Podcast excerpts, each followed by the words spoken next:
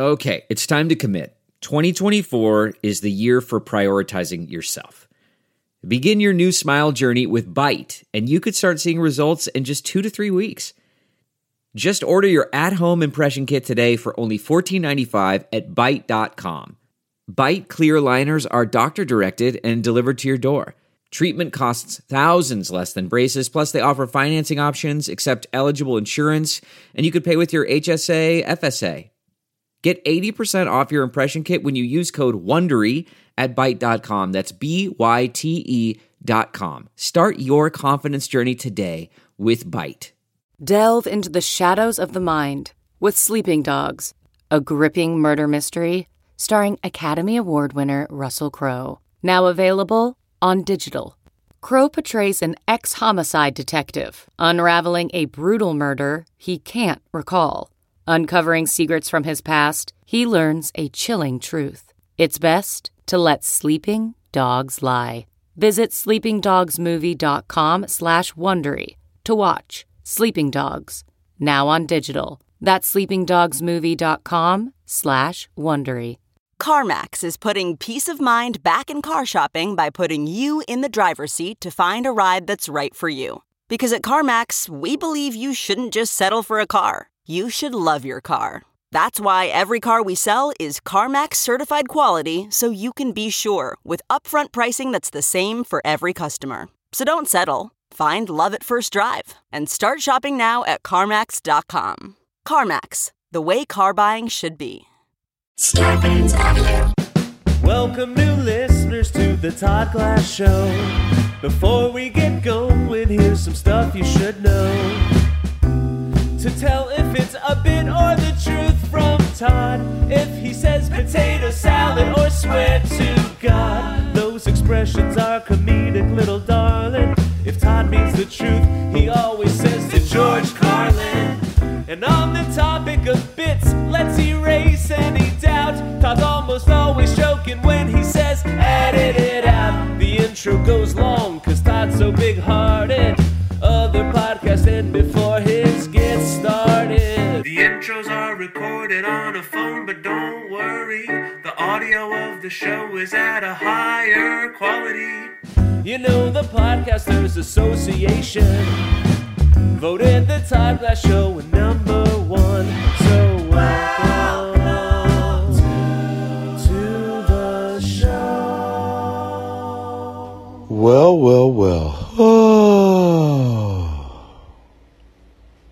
On today's show, and you don't want to skip forward because I'm going to give my opinion on this cancel culture, they call it, from another perspective. Oh, you're going to want to stick around.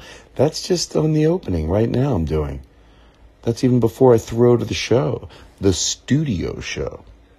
But I do want to say Kyle Ayers was the guest and we both have uh, a dear friend, Andy Frasco. A dear friend. And um, I got up very early uh, the day we recorded this show, and I did a double episode. I got up early, and then I did a double episode of the Doug Benson show, Getting Doug with High. And so I was spent, but I wanted to have a podcast, but I almost canceled it. But I'm glad I didn't because I had such a great show with Kyle. He was easy to talk to, easy to be around, and we had the most mellow show ever, but I liked it. And it was fun. And it was really enjoyable, and it was perfect for me. And um, that's the show today, Kyle Ayers. So I just uh, got a shipment of Velcro, and my friend in the background is separating it for me. Thank you. Are you separating all the Velcro? Yeah. Thank you. Keep going. Oh, you're not doing it now.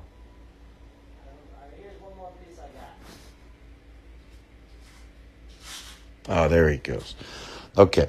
So, why am I bringing up this other thing? And then we'll throw to the show. By the way, today is Friday and uh, 2019. And tomorrow uh, I'm going to be in, I'm in uh, Santa Cruz Comedy Festival. And I have a show on Saturday night. I'm going to bounce around some of the other shows, but I have my own show Saturday night with the band Santa Cruz. There you go. And I'm coming into Blue, the Comedy Attic in Bloomington. I'm coming to Charlie Goodnights in Raleigh, North Carolina in the next two months. The new Indianapolis uh, Helium I'm going to be at in November, and some dates with Jim Gaffigan, which are exciting. Some Tosh dates, and also, oh, that's not till next year. Todd, don't be silly.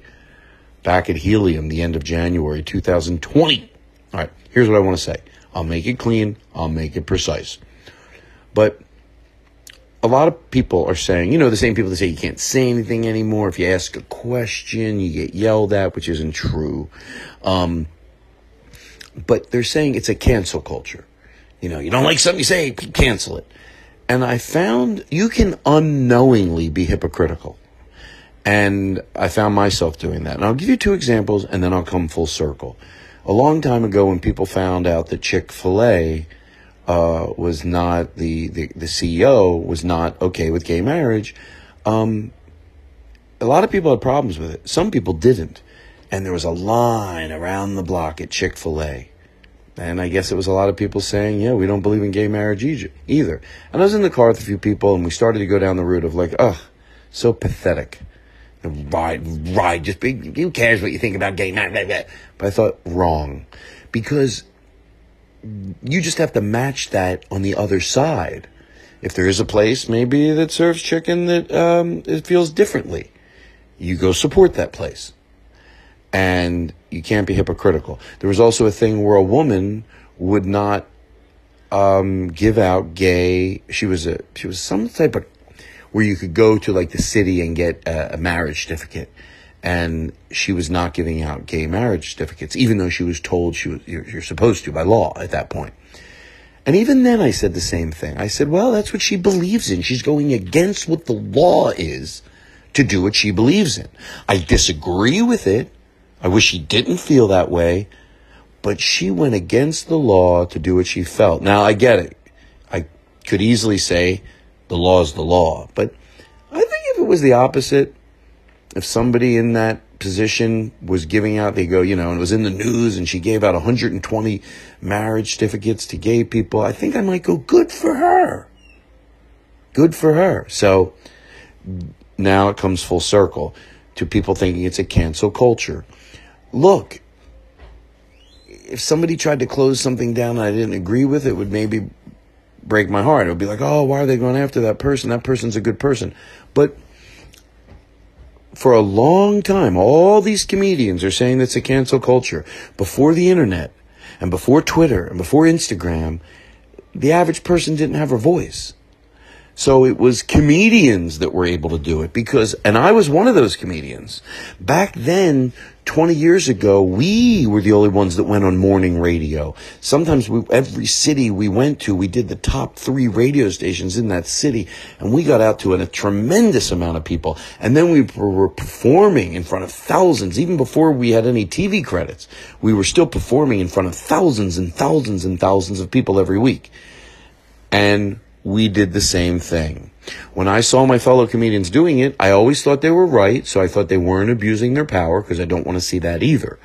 But I did it with Nissan and got good results out of it. I think Mike Birbiglia did it with Best Buy.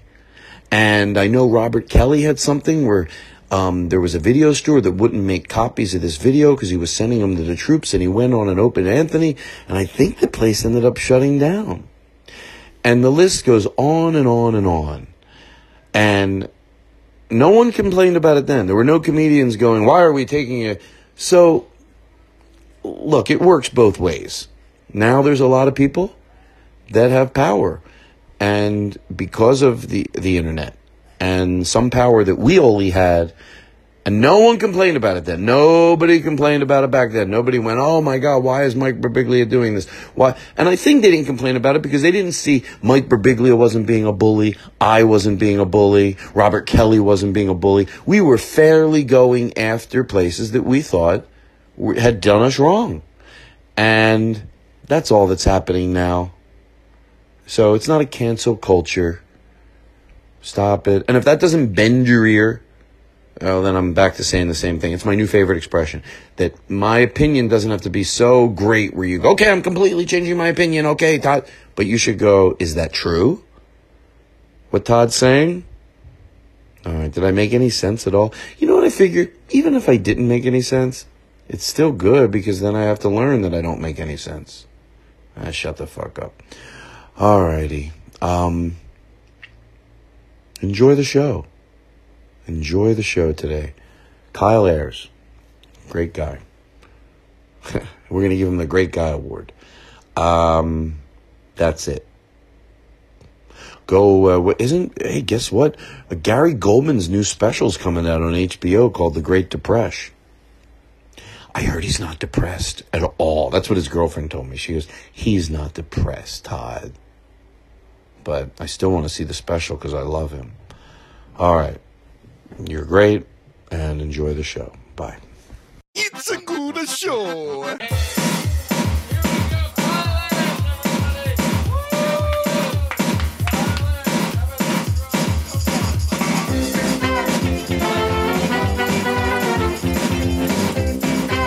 Kyle Ayers, everybody, all night long on the Todd Glass Show. Shut the fuck up. Of course it's going to be fun. We, we, we don't waste any time. Kyle's getting into it. He feels like it, it gave him a boost of energy. This is the common thread tonight is Andy Frasco.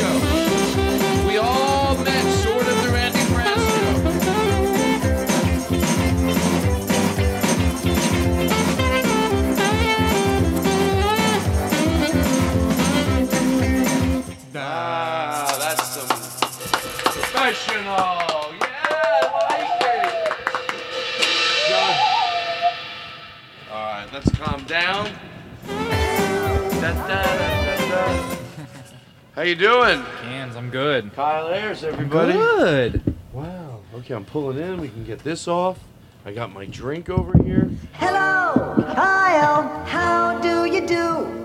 I'm gonna sing some songs for you. Some fast songs and slow songs and funny songs too. So join in and sing along and have some fun too. We're gonna sing about Kyle. We're gonna sing about Kyle. We're gonna sing about Kyle. It's a four-hour song. Do you That's mind? We're just gonna do like 30 minutes. Yeah, of yeah, it yeah, for yeah, you. yeah. From when he gets up in the morning. What time do you get up in the morning? 8:30. Well, that's good. Yeah. That's good. I get up around nine. Yeah. Wow. John Brand Wagner, how are you? Great, thanks for asking. Later in the show, we'll talk about our trip to Vegas. John uh, was in the band, and uh, we got to shoot. Well, we'll talk about it later. But Yeah. Kimmel shot like six minutes of one of my sets to air on the show. Okay, cool. So, but we'll talk about it later. Aristotle, you know, right? Yeah, yeah. You know Aristotle? We do. Vinny right behind you, and Yeah. then Aaron Simon, and we're all great, Great. and everything's great, and we both have a drink, Yeah. and we're here. How did you meet? I like, you know, start right off. Yeah, yeah. People want to know. They do. About Andy. How did you know? How did you meet Andy Frest? Uh, I was in a charity adult spelling bee that Andy and his band were the house band. I was the judge. So Where people, was this at? Uh, the one was the first knitting factory in Brooklyn, knitting factory in Williamsburg, and so I just sort of got hired to be the judge and the definitions guy. It's all a comedy thing. It's all for charity. Adults just get drunk and try and spell words, and Andy was the band, and we just sort of clicked. And was he great then too? He's very good How at it. How many years ago was this? Oh, a few years ago, four years ago, Four maybe. years ago. I, I can't. I can't always remember. Well, Um, yeah, it was, it was really really fun. Wow. And, And then so- Ernie, you know, he I heard they're fighting right now. They're getting Andy and Ernie? Oh, it's bad. Yeah? I'm just kidding. That's how you find out if there is. Oh dirt. yeah, yeah. You just you lead me, and You I'm like, actually, you. he's fighting with Sean. Yeah, like, oh, oh, Sean, I heard wrong. Yeah. I heard wrong. I wrote Ernie. I used to do that. Sometimes I stopped doing it because it, it, it then it was sort of uncomfortable. But I would just go to a club. I don't know why I thought it was funny. Like there's always a, mon- a lot of managers. I Yeah. go. I guess uh, you're not getting along with the big guy. and then every so often they go, uh, "It's not that. Why do you?" You know, I'm like, "Oh, I was just kidding." Yeah, I know. I like like I like trying to lead people into that sort. Of, I'll like go and be like, uh, "Who's that one guy you were saying is always late?" and they're like, "Tony." You're like, "Yeah, yeah. You you were saying that all day." That's fun. So obviously, it, you saw it on the opening. Lady Gaga's on the show, and we are there's a band in here tonight. Yeah. and uh, she's going to do a song, and we're so excited. I'll tell you how it happened later. But so Kyle will be here, then Lady Gaga will be here. The big two. Am I saying it wrong? No, I'm No, it's embarrassed. Ky- it's Kyle. No, not Kyle. But Gaga. Is it Gaga? Gaga. A Gaga. Did you see when she was in that movie with Bradley Cooper? They had the placards out for press they were doing, and his said B Cooper, and hers said L. Dot Gaga, like she doesn't have a name. Lady Gaga. I really wanted to stup her when I was younger. now, do you take that out or do you leave it in? Is Uh, this wait, the- what do you mean? Like last year? Yeah, this is the. is this the comedy that I want to do? All right. So, um, so uh, anyway, Lady Gaga will Mm-hmm. be here, and uh, and all I care about if she gets here in time to do two songs, and then I'll be thrilled. So that's Yeah. all I had on there. Yeah, yeah. There's not a lot. Play this voicemail from my mom real quick. It's just a nice. I'm trying to put log. I want these not to disappear. I, I thought it's good to start playing them on the podcast because I, you know, you start thinking, you know. me, Todd, just give me a call when you have like a few minutes to talk to me where you're not in a hurry, okay? Because first I have to tell you something, and then I have to ask you a question. So that should spike your curiosity enough to call me when you can. Love you. Bye. Yeah, and it was good conversation. Yeah, it really was an interesting, very, very good conversation. Oh, So- I have a voicemail my dad where he didn't think it ever went to voicemail, and it's however long a voicemail can be of him going, "No, I didn't pick up. Yeah, the voicemail's not." And you just hear him talking to my mom about how I didn't answer the phone for a little bit until it It's cuts off after two minutes. It's real Do you still have it? uh, it's on a little voice memo on my computer. Oh, wish we could play it right now. We could you send it to me and we'll put it in right here. Yeah, yeah, I'll do okay, it. cool. So let's just we'll play it here.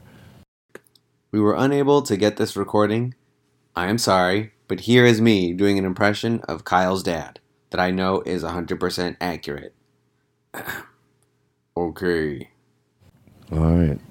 Haha, that lived up to it. no, it did. We hey, look, No, truth be told, we played that in post so you could hear it. You we played it in post so Yeah. you could hear it. We didn't play it live. we in were. the I played it here in studio. Everyone was laughing so hard that Aristotle knocked the whole board Yeah. over. And so- But I know it can't be anything but gold and Yeah. enjoyable. It probably makes your stomach feel good because it's so pure. It's like, no, I didn't. That first of all, things away from this is Yeah. funny. What? No, he didn't pick up. Yeah. Yeah. This may be too far from the microphones. Pick up. Hey, I guess. I don't know when he does his shows. You know, and that's like. I got just a little too real for me at the end when I didn't have enough shows scheduled. But uh, other than that, yeah, he likes to do. That. He records these things on my mom's phone for uh, a show I do, and then he will always. It'll always end with him going, "I just don't see the red button." then you'll hear my mom walk in and be like, "It's right here," and he's like, "Well, the phone went dark, Diane." You said Oh, for a God. second. I gotta say, you said for a show you do. yeah, What show would that be? Uh, it's called Never Seen It. It's a podcast. Oh my! Never seen it. And people are talking about Yeah, it. yeah, Never everyone's- seen everyone's it. talking oh, about I it. guess he went. You see what you've never seen it? On the Starburns audio. Starburns Audio. New home for the Todd Glass Show. New home for And never seen it. Okay, so I had a, a slant specific rhyme. question for you about your dad. Mm-hmm. Oh shit. Okay. Well, by the way, since we're here and I can go back if we can remember what we were talking about, your show. What is, do you have a theme on your show? It's uh, comedians rewrite movies they've never seen, and we read their scripts. oh, that's fucking great. Yeah, so you write like five or six pages of what you think something you haven't seen is. See, that's why I, I'm telling you, I do really. Pro- you know what? Like podcasting. I don't know why I have to bring it up all the time. Yeah, I wish I did know. Maybe it's a good reason. I hope, but it's it's sort of like bringing a negative to a positive. But I can never let go of all the negative people about podcasts in the beginning. I don't mean I harbor resentment, but Yeah. you know, and they go, "Oh, there's so many podcasts." I used to always go, "Yeah, it's like stand up. There's a lot of stand up, and then sometimes people shine. People shine. Like we know comedians. It, they don't have to be as big as." You know, but a lot of people we know in our world, they, Yeah. they're they're they're sta- yeah, stand up's been around forever. It's always to me like people are like, "There's so many podcasts." I'm like, "Yeah, it's the only thing left where there's not 800 gatekeepers between the comedian and what they Right. want to make. And we can kind of make what you want." this proves just like stand up, even though it's been done for years. Stand up, hey, if a lot of people doing something is going to make you not participate, then then I could say to that person making fun of podcasts, then what are you doing stand up for? Yeah. But no, people can leave their mark, and it when you hear of a good idea, you're like instead of making fun of it, you, you're right. Then just come up with a really cool thing to do. Yeah. That gives you a fucking creative outlet that's like whatever you want. It's fun. Yeah. Yeah. It's fun. And then there's always, just like stand up, there's always a new idea. There's always something. You, you see them pop up. Sometimes ideas pop up, I get jealous of them. I'm like, oh, God, why didn't I think of I know? I like stuff like that, and it's just like jokes. You, mm-hmm. everyone's like, "Oh, you're Exactly. gonna." Everyone's talked about everything. Everyone, and you're like, I don't know. I keep seeing stuff I love. That's new. That's it. That's it. W- You know what? Yes, the same topics can be talked about, but that's a dangerous sentiment to get into the wrong person's head. That you want, even if the person you think's funny, and if someone tells them that everything's been done, because you know what, I agree with you. No, it hasn't. Right. I have had jokes, a lot of my jokes that have been done. I hope my slant is different. Right. Topics, of course. But I did a joke about a city planner, and I swear, maybe it's self serving. I thought, no one's done a fucking joke about a city planner.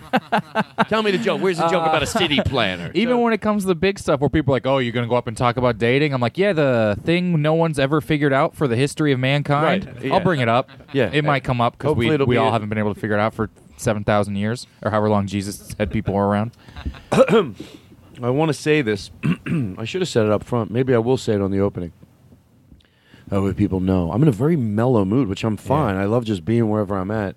You know, your uh, uh, openings don't sound as bad as you always say they sound. Like audio quality they're wise, better. the phone is pretty decent quality. Yeah, yeah. You know what? It's funny you say that because I listened to the old ones, and now it's you don't really know it all. You don't really know it all.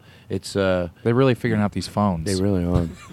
Write that Um, down. What we, what were we just uh, Jokes, every topics and stuff you like about that. to say how you were on uh, Getting Doug this morning. Oh yeah, thank you, thank you, John Byrne Wagner. So I did Getting Doug with High, a double episode, and I did a dab, which I don't. I've maybe dabbed three times, four times Mm-hmm. You my dabble. entire life. I dabble in Yeah. dabbing, so it really knocked me out. Like after the show was over, I had to lay on the sofa in one of the offices for an hour. I mean, I was mm. feeling fine, but I Yeah. couldn't walk around. Yeah. Then I finally was able to get in the car, so I came home. So I'm gonna. Oh yeah, I like it. Put some reverb in it. Listen what reverb does. Now imagine it. Keep going. Little more. smoke and dope and love Can we get more? Teach me a lesson. Wow.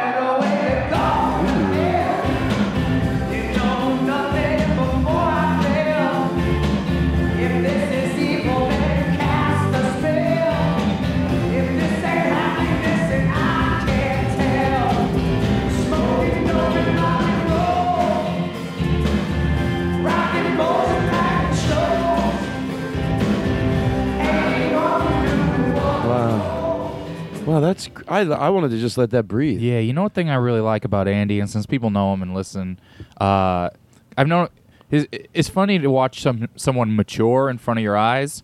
And so his like old songs will be like about blaming it on the pussy and stuff, which songs I like and they're fun. And then the new songs are like very wonderful, dramatic, I- I- poignant things. I talk about the same thing, and I say to really know who Andy is, you got to listen. I would say, so if you're interested, you listen. Yeah. Here's your three songs you should listen to, and then you'll know who he is. Because I like the old part too. I don't want it to go away, but like he's evolved. Yeah. And then so he can be like it can be like Hava Nagila and just everybody, or it can be now songs where he has you know he has different things to say, and Yeah. and he's evolved as a human being. Um, but I always say here, I want you to know who he is. Three songs, and I know what they are, and I give them to people. And usually the, I mean, they're it doesn't disappoint. You Yeah. know, They'll be terrible like- person. We have to make sure everyone knows. He's a, he's everything. He's everything. He Yeah. is so sometimes, and I know he's a full grown adult, but sometimes he's just uh, i- ad- adorable. You know, he's so like excited, and I Mm-hmm. Yeah. fucking love it. I love his energy. I love that I met him. I I'm I, it's crazy. You know, it's like we became really close really quick, and then through he asked me who he could interview in New York on his podcast, and I Yeah. said. Gary Gulman, I think, and then he ended up doing the music for Gary's special. Yeah. and he, you know why? That guy follows through. He when he- my experience with him is when he says he's going to be here to do a podcast or do a show or whatever it is, he fucking does it. Yeah. And if he says, to be honest, like I heard Gary said, "Oh yeah, he we did the podcast in the afternoon. He said he's coming to my show, but you're in New York, like." To go now, and he did. He Yeah. showed up at night. There was a ticket waiting for him. He mm-hmm. watched his show, and he hung out afterwards. And he waited till Gary came out, and he talked to him. And it was like, And it's a good matchup of people, those two, for like energy because you if if you just sort of know both of them, you wouldn't think that there would be much for them to m- not a lot in the middle of their Venn diagram, right? Right. But the thing I always align with Andy on, and and and a lot of people that I get along with is, I, I it's hard to be. I try and be positive. It's hard to be positive, and it's work for me. And I think it's work for Andy to stay positive and happy. And it's I don't know Gary too well as work. You know what I mean? You're putting this. Yeah, yeah, A lot yeah. of people, uh, people I respect and love, are just like kind of always positive and happy all the time, and I want to be, but it's just a, a real mental and physical exercise to be, and it is something that I I, I, I mesh with those guys on. Yeah, and, and, and obviously, you know, it's uh, it's a time in comedy where uh, you know you learn more about that. Because I had friends, I didn't, I thought we were all, I thought everyone was pretty much the same. Mm-hmm. Like I didn't know anything 25 years ago about depression or people that had it or Yeah. people that are like work take work to just be. You know, what people are all different. And even if it's not depression, that's an extreme. But but like what you're talking about is more. Is is it or is it just trying to be positive about your career and with who the you know who the president is and all that stuff? I mean, that stuff's all on top of you know. I have uh, uh, kind of like some recent like mental diagnoses that uh, that I'm sort of coping with and figuring out, and you, you you retroactively start applying behavior to a label, and then it's it's it's just all uh, confusing and hard for everybody. And we spent all of eternity pretending it was the right idea to not talk about it, and that couldn't have been healthy. Oh, you know what? I'm, I'm, I'm. You're. I, I couldn't agree more, and that's why I always say, like, when people say, you know, let's go back to the way it used to be. I like. I, I don't know how many things I have to put in front of you that wouldn't make you melt and go, "Oh my God!" I stopped saying that. It makes me. Yeah. Because it's like just for let up forget social. Forget about social and political. That's what I talk about the most. Mhm. Forget about that. Forget Yeah. about just that. Dealing with who we are. We had depression. Like it, you know, I've said it in my special, but I'm repeating it. We we had it. It would be different if, if I really thought there was no people that were depressed back in the 50s and 60s. If I really thought there wasn't, that experts studied it and there wasn't, we don't know why. I'd want to know what they did. Yeah, I'd want to know what Yeah. they did. Of course, that's Maybe you have to win a world war every 23 years to prevent mental illness from coming through and protruding. And, if it's just somehow, drank, that, yeah, yeah, they drank their. They all had depression. They all had everything. Women weren't happy because they eternally knew. Everyone knows in their soul they want to do whatever they fucking want to do. Yeah. No matter how they were okay with cooking and cleaning, you they, she they you are a human being. You know in your gut you should be doing Yeah. anything you fucking want, and that had to eat women up. Guilt, guilt, guilt. Valium. And now, so yeah, just on that alone, and autism, and kids that can speak through a computer, like, mm-hmm. Ugh. Every time someone is, uh, you know, I want, I want to go back. I want to go back. I want to. It's like you just don't want to learn how to use a touch screen, but so we go back to everyone being sad and miserable. Let alone uh, bigots, but it's like just because you don't want to learn, you don't want to make a new email address because you forgot a password. You, uh, you know, let me tell you something. I'm with you, and it's not. It's not that it's always easy to learn because, like I said, I have Yeah. it's it's hard. You know, you get a new cell phone, but it, but uh, but you know, I only use that. I used to work at the Genius Bar at the Apple Store for a long, long time. So that's always my example of uh, uh, just sort of like resistance versus accept. Like, uh, here's my. This is a this is a real. I probably the first tangent this show has ever had, but uh, um, this is I. Can you put a little music in the background? I mean, ever so soft. Here's the thing that Don't I was, be people used to come to me all the time, and, and it would usually be older people being like, "I can't figure this out. Kids are born with this stuff. Kids know how to do this from the start." And I, the, my theory, and I think it is right, is that's not true. Kids just aren't afraid of breaking stuff. so it's like it's and, and now the stuff is kind of hard to break if you're just fucking around with it or whatever. It's kind of hard to break, but people are just afraid of breaking stuff forever. And so now kids just you know two three year olds playing with iPads, it just does what they think it should. Yeah, and and it- and and uh, it doesn't. I, I was weird at first when I saw it, but you know, your kids on on a Yeah, plane. yeah. I saw like a three year old, but Yeah. I don't know why. You know what it is? It's not that I think there's nothing bad today, but it doesn't need you. If it was a person, it doesn't need you helping it. People already all think everything's bad. Yeah. So even if you even if you do agree with somebody on one thing, I almost go, don't say it. You know why? Yeah. It's like if like if you're having a conversation and you do think there is something, let's say bad about kids, you Yeah. rave about them a lot, mm-hmm. but you do think there's a layer that it does disappoint you about the generation today. Yeah. If you got the scope of how good they were and the magnitude of the positive, but you, there was a slice that you thought, you know, in all fairness, they're not perfect, and this is a slice that I wish it was. and there was a group of people talking about kids today, you know, not you didn't need to offer it up there. Yeah, yeah. That, that- you, they need the other version, the part Yeah. that you know how brilliant they are. That's Right. not the, go talk about it with your wife eh, because they already and then so one more person. So no one is at bat for the kids if you do. So that's why people go, "Isn't there anything?" I go, "There is, but it doesn't need my help." It's like when you when I get into arguments with people politically who are on the opposite side that I am versus when I get into arguments with people who are on the same side. The people that I'm on the same side, we find these very specific, nuanced things to yell at each other. Like, and then the people, but then it, it comes down like, oh well, but the people on the other side. I hate everything about that, but then we're, we're arguing about like a like the tax of a parking meter in Hollywood after six, and it's like this is what we disagree on. This is what we think kids are bad at now is this tiny specific thing. Right. But then there's the people who are just like kids are all idiots and have done nothing good, and you're like, I don't know, that seems wrong. Yeah, yeah. There's no way they're all bad. No. There's no way they're all bad. What I wasn't that I, I think I saw you. I don't want to misquote your bit at you, but I will now. Uh, when you were talking about like.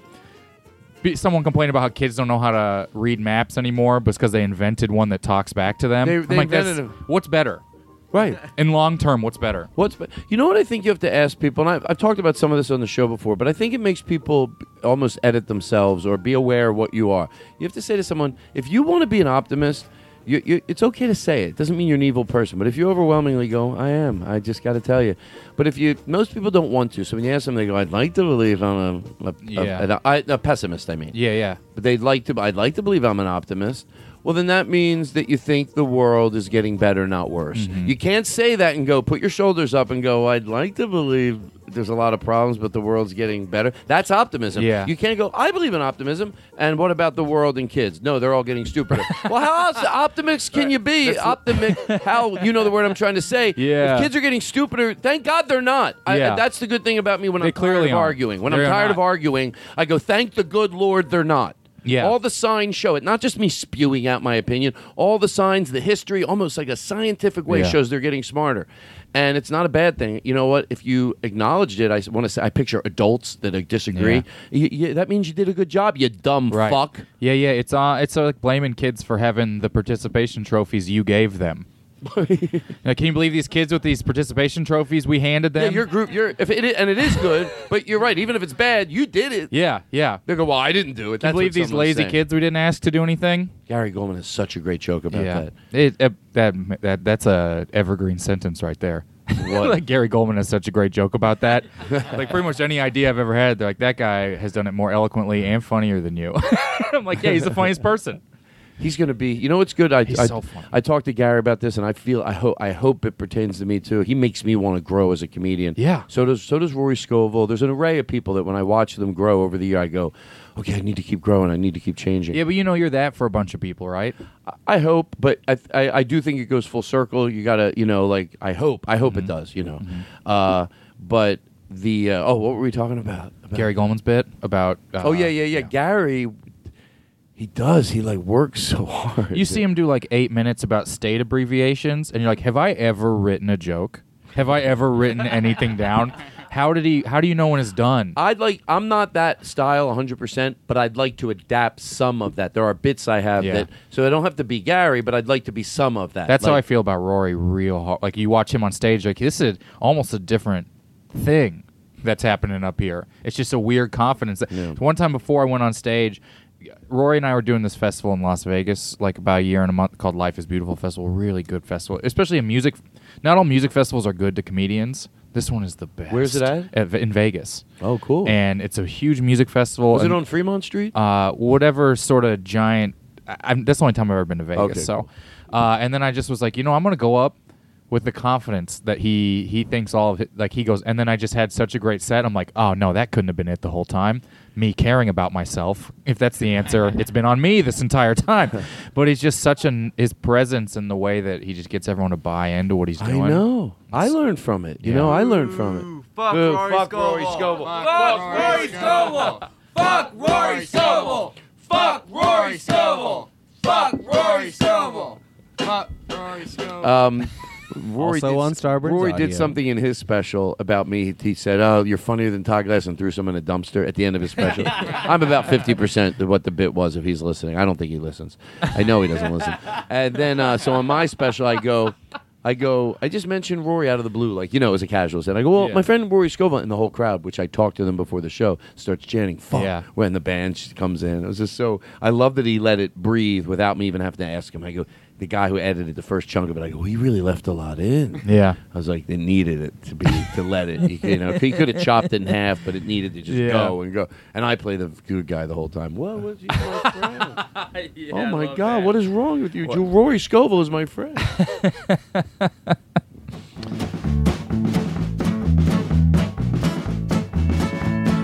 Play, play, play that Todd Glass show. Wow, we're branding nice. ourselves a whole new way. I like this. Now there's something you should know. Tell Chris Harbeck of the nerd. Ah, uh, no, way. no, we can play those. By the way, we can still play those. I want to light this candle. Oh shit! I think I gestured it out. No, no, no, you're fine. Maybe it is better. Hold on, let me see. I love, I love everything. I love what we're talking about. I went out on this. Uh, I've been like getting back into dating for the first time in a little bit. I went out on a date and I gestured out a candle, and then I was like, I went to go get another one and I picked it up and it went out, and and I s- and then she was laughing and that's how I'm like, well, this is a connect. You know what I mean? Because this is is she Right, finding the dumb right. shit funny that I think. Right. So then I went over and I grabbed someone's candle off their table and it went out, and then I set the other thing, and then and then she was just like, real. I'm like, this is a good. This if this bit is working, we got a good start here. And then we never got another candle, and uh, Jay's bar employee asked me what I was doing. Because it's like a bar that holds nine people, and I'm trying to do a bit in an anonymous bit. Great bar. Um, We'll bleep out Jay's bar on Sunset No, Boulevard. do we'll you? bleep no. Oh. we'll go ooga. Uh, Love no, them no. dearly. This isn't an old '50s movie on mute. They won't hear it. I think there's a scratch on my glass over here. Alright, try to get it out. Sorry. Guys, can you do the show without me? Maybe it's on the outside, not the Oh, it inside. is. Hold on. By the way, for the people at home, I have a glass. I'm literally doing it, and I'm acting like there's a thing. Like you're the worst interviewer ever. So now, you where'd you grow up? I like the guy that pulls back the curtain on the part that give that helps them with it a whole bunch. It's like, oh, by the way, if you if you're listening, uh, uh, I am physically doing this. I did cut the woman in half. It's a, ma- a magic podcast where you do a magic trick over Hey, the wh- air. By the way, she disappeared. Has that ever happened where somebody got had to get cut in half for real? That, For there's sure. no way. I have a theory, and I don't. It's a weird one. I I just can't keep it in my own head. That anything you can make up happens. yeah. If- if- almost like just Do you some- mean accidentally at a magic show or just in general? In someone general, cut in some- half? Oh, was- people it have been was- cut in half on accident. Oh, they have been. Wire wires. Why did I start like I had the story? Oh, the show The Wire. Someone threw the DVD really hard and it cut someone in half like a little saw. Yeah, I guess you're right. I would love. I think I would love a magic podcast. Now that's all I'm thinking about, where someone just Well, describes we- the trick that we they're did doing. do an ep- we did do an episode with Justin Willman where he was doing magic tricks at the table. Well, we That's were so high, fun. and you know what? It was fun. I love magic. Uh, by the way, I have a theory: close up or get the fuck away from me. yeah, yeah, yeah. I don't yeah. care. I don't care if you make the Empire State Building believe. Don't. I don't want your reaction. It doesn't matter. I The- can't suspend my disbelief. I, know the whale is there. Right. You know what I mean? Yeah, I don't care. I know the whale didn't disappear, but sleight of hand, fuck, that's. know. I mean, he was right at the table, right. And you know what's funny? We said, Justin, I go, I know this is. I, Daniel asked him, he goes, I bet you, because sleight of hand could even do the one where you slide your finger off, but better than we can do. and he did. He fucking did. He does this. He puts his thumb out, and it looked better. I go, do the nose thing, and the same thing. What, whatever you think the nose thing is, that we can all do it. I got Yeah, your yeah. nose. Not even close. His is literally fifty percent better. Even that little fucking trick. Oh, I love the think that he takes off the middle finger, and you're like, God damn, that's some next level shit. And he's flipping you off twice with his other hand. I want didn't get this candle lit though. I want to dig this out, but I don't want to. Uh, but I don't want to stop the show. So just. How about we just going. swap it out? Oh yeah. Well, hold on. I'd get it, but you know, I, I this will be haphazardly brought over. You know what I want to do? Let's play Chug a Lug like as a million times tonight, like we're going to a commercial. Oh, I got it. I got it now. You can blow that out if it's too. Uh... Chug lug, chug lug. This is my brother. Is he good? Tell me the truth. Idaho. Good. Burn your tongue, don't you know? Chug lug, chug lug. Grape wine in a mason jar. Homemade and brought to school by a friend of mine after class. Me and Aaron. and this other fool decided that we'd drink. Get it through the house. This is a great song. So we helped ourselves. This is my brother. I like this a lot. No, it's not. My ears still ring. Chug a lug, chug lug. Make you wanna holler high. ho. Burns trumpet, don't you know? Chug lug, chug lug. 4-H and FFA. On a field trip to the farm. Me and a friend sneak off behind. This big old barn where we uncovered up, covered up still. I would have thought they would drink our feel, and I swallowed it with a smile. I run 10 miles, chug a lug, chug a lug. All right. Wow. It's always fun to be silly. Remember, it's important to be silly. We're going to do a new segment on the show where we talk to the dogs. People leave the show on for the dogs. Oh yeah, yeah. So you have right now there's dogs, and they just probably edit this part out on and put it on a loop. Yeah. So because the other part might scare the dogs, but we just want to say hello. Hey. Hey. How you doing, buddy? Hi, buddy. You're doing good. Oh, you're good. You're not. You're doing nothing but what's right. Look at you, so cute. Do you love how you taste Wow. smells? Wow. Is it fun tasting smells? Look at you. Hey. Hey. Aw, already sitting. Look at you Look at sitting. you sitting. I'm gonna mush that little face It's a of good yours. sit. That's a good sit. Also, people can use this if they're in between relationships. Yeah. And we just say it to people too. We're just telling a guy he did a good job sitting on his couch. Yeah, you did. it's a little, we'll change. But yeah, you're right. That maybe it's just for dogs. They're coming back. you look out the window. They're like, oh yeah, look at you. You don't got nothing to be worried about. Look at your tail. Look at you. Is that funny? Do you think that's funny? You want a cookie? And now they've fled. Here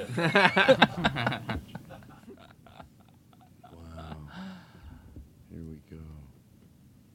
Get a little dark.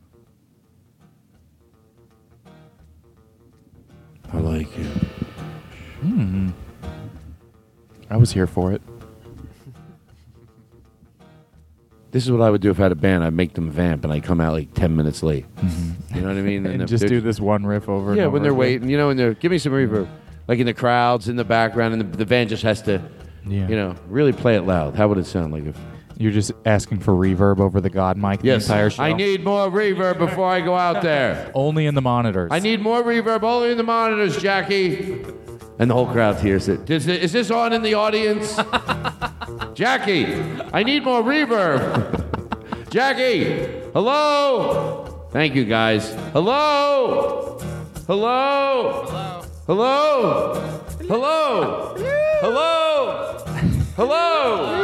Hello. Is the echo on? Vinny still says hello. All right, let's fade it out. Does anyone want to tell an embarrassing story about getting? I like talking to the dogs. Take a deep breath, everybody. nice. Stop. Where'd you start comedy? Did I ask you uh, this? I did it a little bit in college in Columbia, Missouri. Columbia, Missouri. Yeah. Is there a You ever- club You ever there? work Deja Vu comedy? No, It's closed. Uh, is that's not your fault. Uh, is it? Um, No, I, I was there. What was the your Thursday weekend. like? What were the numbers? Put it all on me. I was there last week outside the building it used to be in, and the crowd was thin. is it sad that it's? Is, there No, another it's not club? sad. No, not really. It's a good college town and could really get one, but I think every that is an unmissed market. I have a theory. It's and sure you can find out with numbers, like you know, like comedy on state. You know the numbers in that city. Which Columbia is basically a sister city of Madison. Almost the same numbers, uh, all across demographics. I, I w- I'll tell you, I figured it out after many years. I did alter if somebody comes up to me and says, "Hey, I want to open up a club here." I would ask some questions. I'm not just going to be. I would say, "What's the numbers?" And because I would tell them some other littler cities. If they go, "Oh, we're the same size as that city," we're the same. But I change where it is. Not necessarily it's a fortune to open it, especially if you're piggybacking on another club. Yeah. Like you, do you remember the con- the uh, the Laughing Skull in in uh, Atlanta? In Atlanta. Yeah. Well, that club. I mean, I'm talking about. It's, I'm not saying it's a small price, but it's small compared to businesses. Yeah. That place already existed. Mhm. Like the Comedy Works, the first club in Philadelphia I worked. It was just a third floor. They used it. Sometimes they didn't use it. Somebody comes to them with a business plan. so there's You- not infrastructure involved. Right. You get the drinks. Yeah. And we'll take the door. Yeah. And then I'm sure there's other things they have to agree on. But they don't pay for waitresses. They don't order maraschino cherries. They run a fucking comedy club. Yeah. And um, hold on, I had a thought. I have to finish it because otherwise I'll feel like, what the fuck did I? Um, and those clubs. That, oh, so a club like that in Atlanta, I think that was like a fifty thousand because he had to go into that room that had tables and chairs, Mm-hmm. but fix this, fix the sound system, add some lights. He spent about fifty, which is not crazy. No. But where the money comes in, or a hundred thousand, is being able to stay open. I figured it out for three years and have quality shows, even when there's 40, 50 people a Yeah. show, and consistent. Every and having curtaining that if there is 40 people, it looks good. It's really wild, but the curtaining is a big deal It's because n- people don't want to go for the first time and feel like they're in a vacant lot. You it, and no one understands it. I'm talking about a business that if you Yeah. do that for three years, I think you'd have a 90% success rate. Yeah.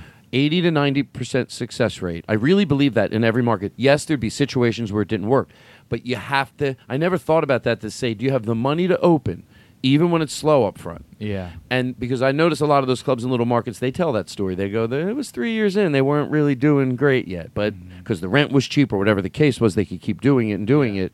And then I believe you could have a lot of successful comedy clubs in a lot of cool little cities. Um, you and the curtaining because you're right. Like, look, you can't fluff up ten people. No. But you, 30 people in the right situation can be amazing. What people don't understand is Caroline's on Broadway does it in the middle of Times Square in Manhattan. They curtain off sections because they can't get numbers. So I don't know why you, people think their club in the middle of They don't. I wherever tell you what it is, yeah. and they maybe if they heard it this way, I always fantasize that the person. I get it topically, like why you don't think I want to sell out. I'm not Yeah. spending money, so they think I, I get it. Like from the from the you know guy who's opening, even if he loves comedy, because I love comedy. I want to do what's wrong, but I don't. want to now I'm spending money to, for not being sold out. I'm ho- I'm hoping I'm sold out. Yeah. But it might not be in the beginning, and people, 50 people can leave. And how about when it gets to be 60 and your club holds maybe 150? 60 people can look fucking amazing. Mm-hmm. Yeah, it can. 60 people, they can have an experience where it's half dead, or that 10 minutes from showtime, they opened the curtain a little in the back and had to put another table there. That looks Right. cool. Yeah, Like 60 in a room for 50 that's curtained off feels like the best thing a comedian can do. Right. So that's what I would say in that business plan. I would say don't. I do not feel bad if you go out of business. If you said Todd said it, I sort of believed him. It made sense. Yeah. And if you do everything I said, but you don't do the curtaining, no, no, you don't have my blessing. Yeah. Because I do believe you could fail. Yeah. That's how fucking important it is to have those. Uh, those. I was at a jazz club, and the owner on Sunday night. I've talked about this before, but it was a big deal. It just wasn't as crowded on our last show on Sunday, and I didn't have to ask the guy.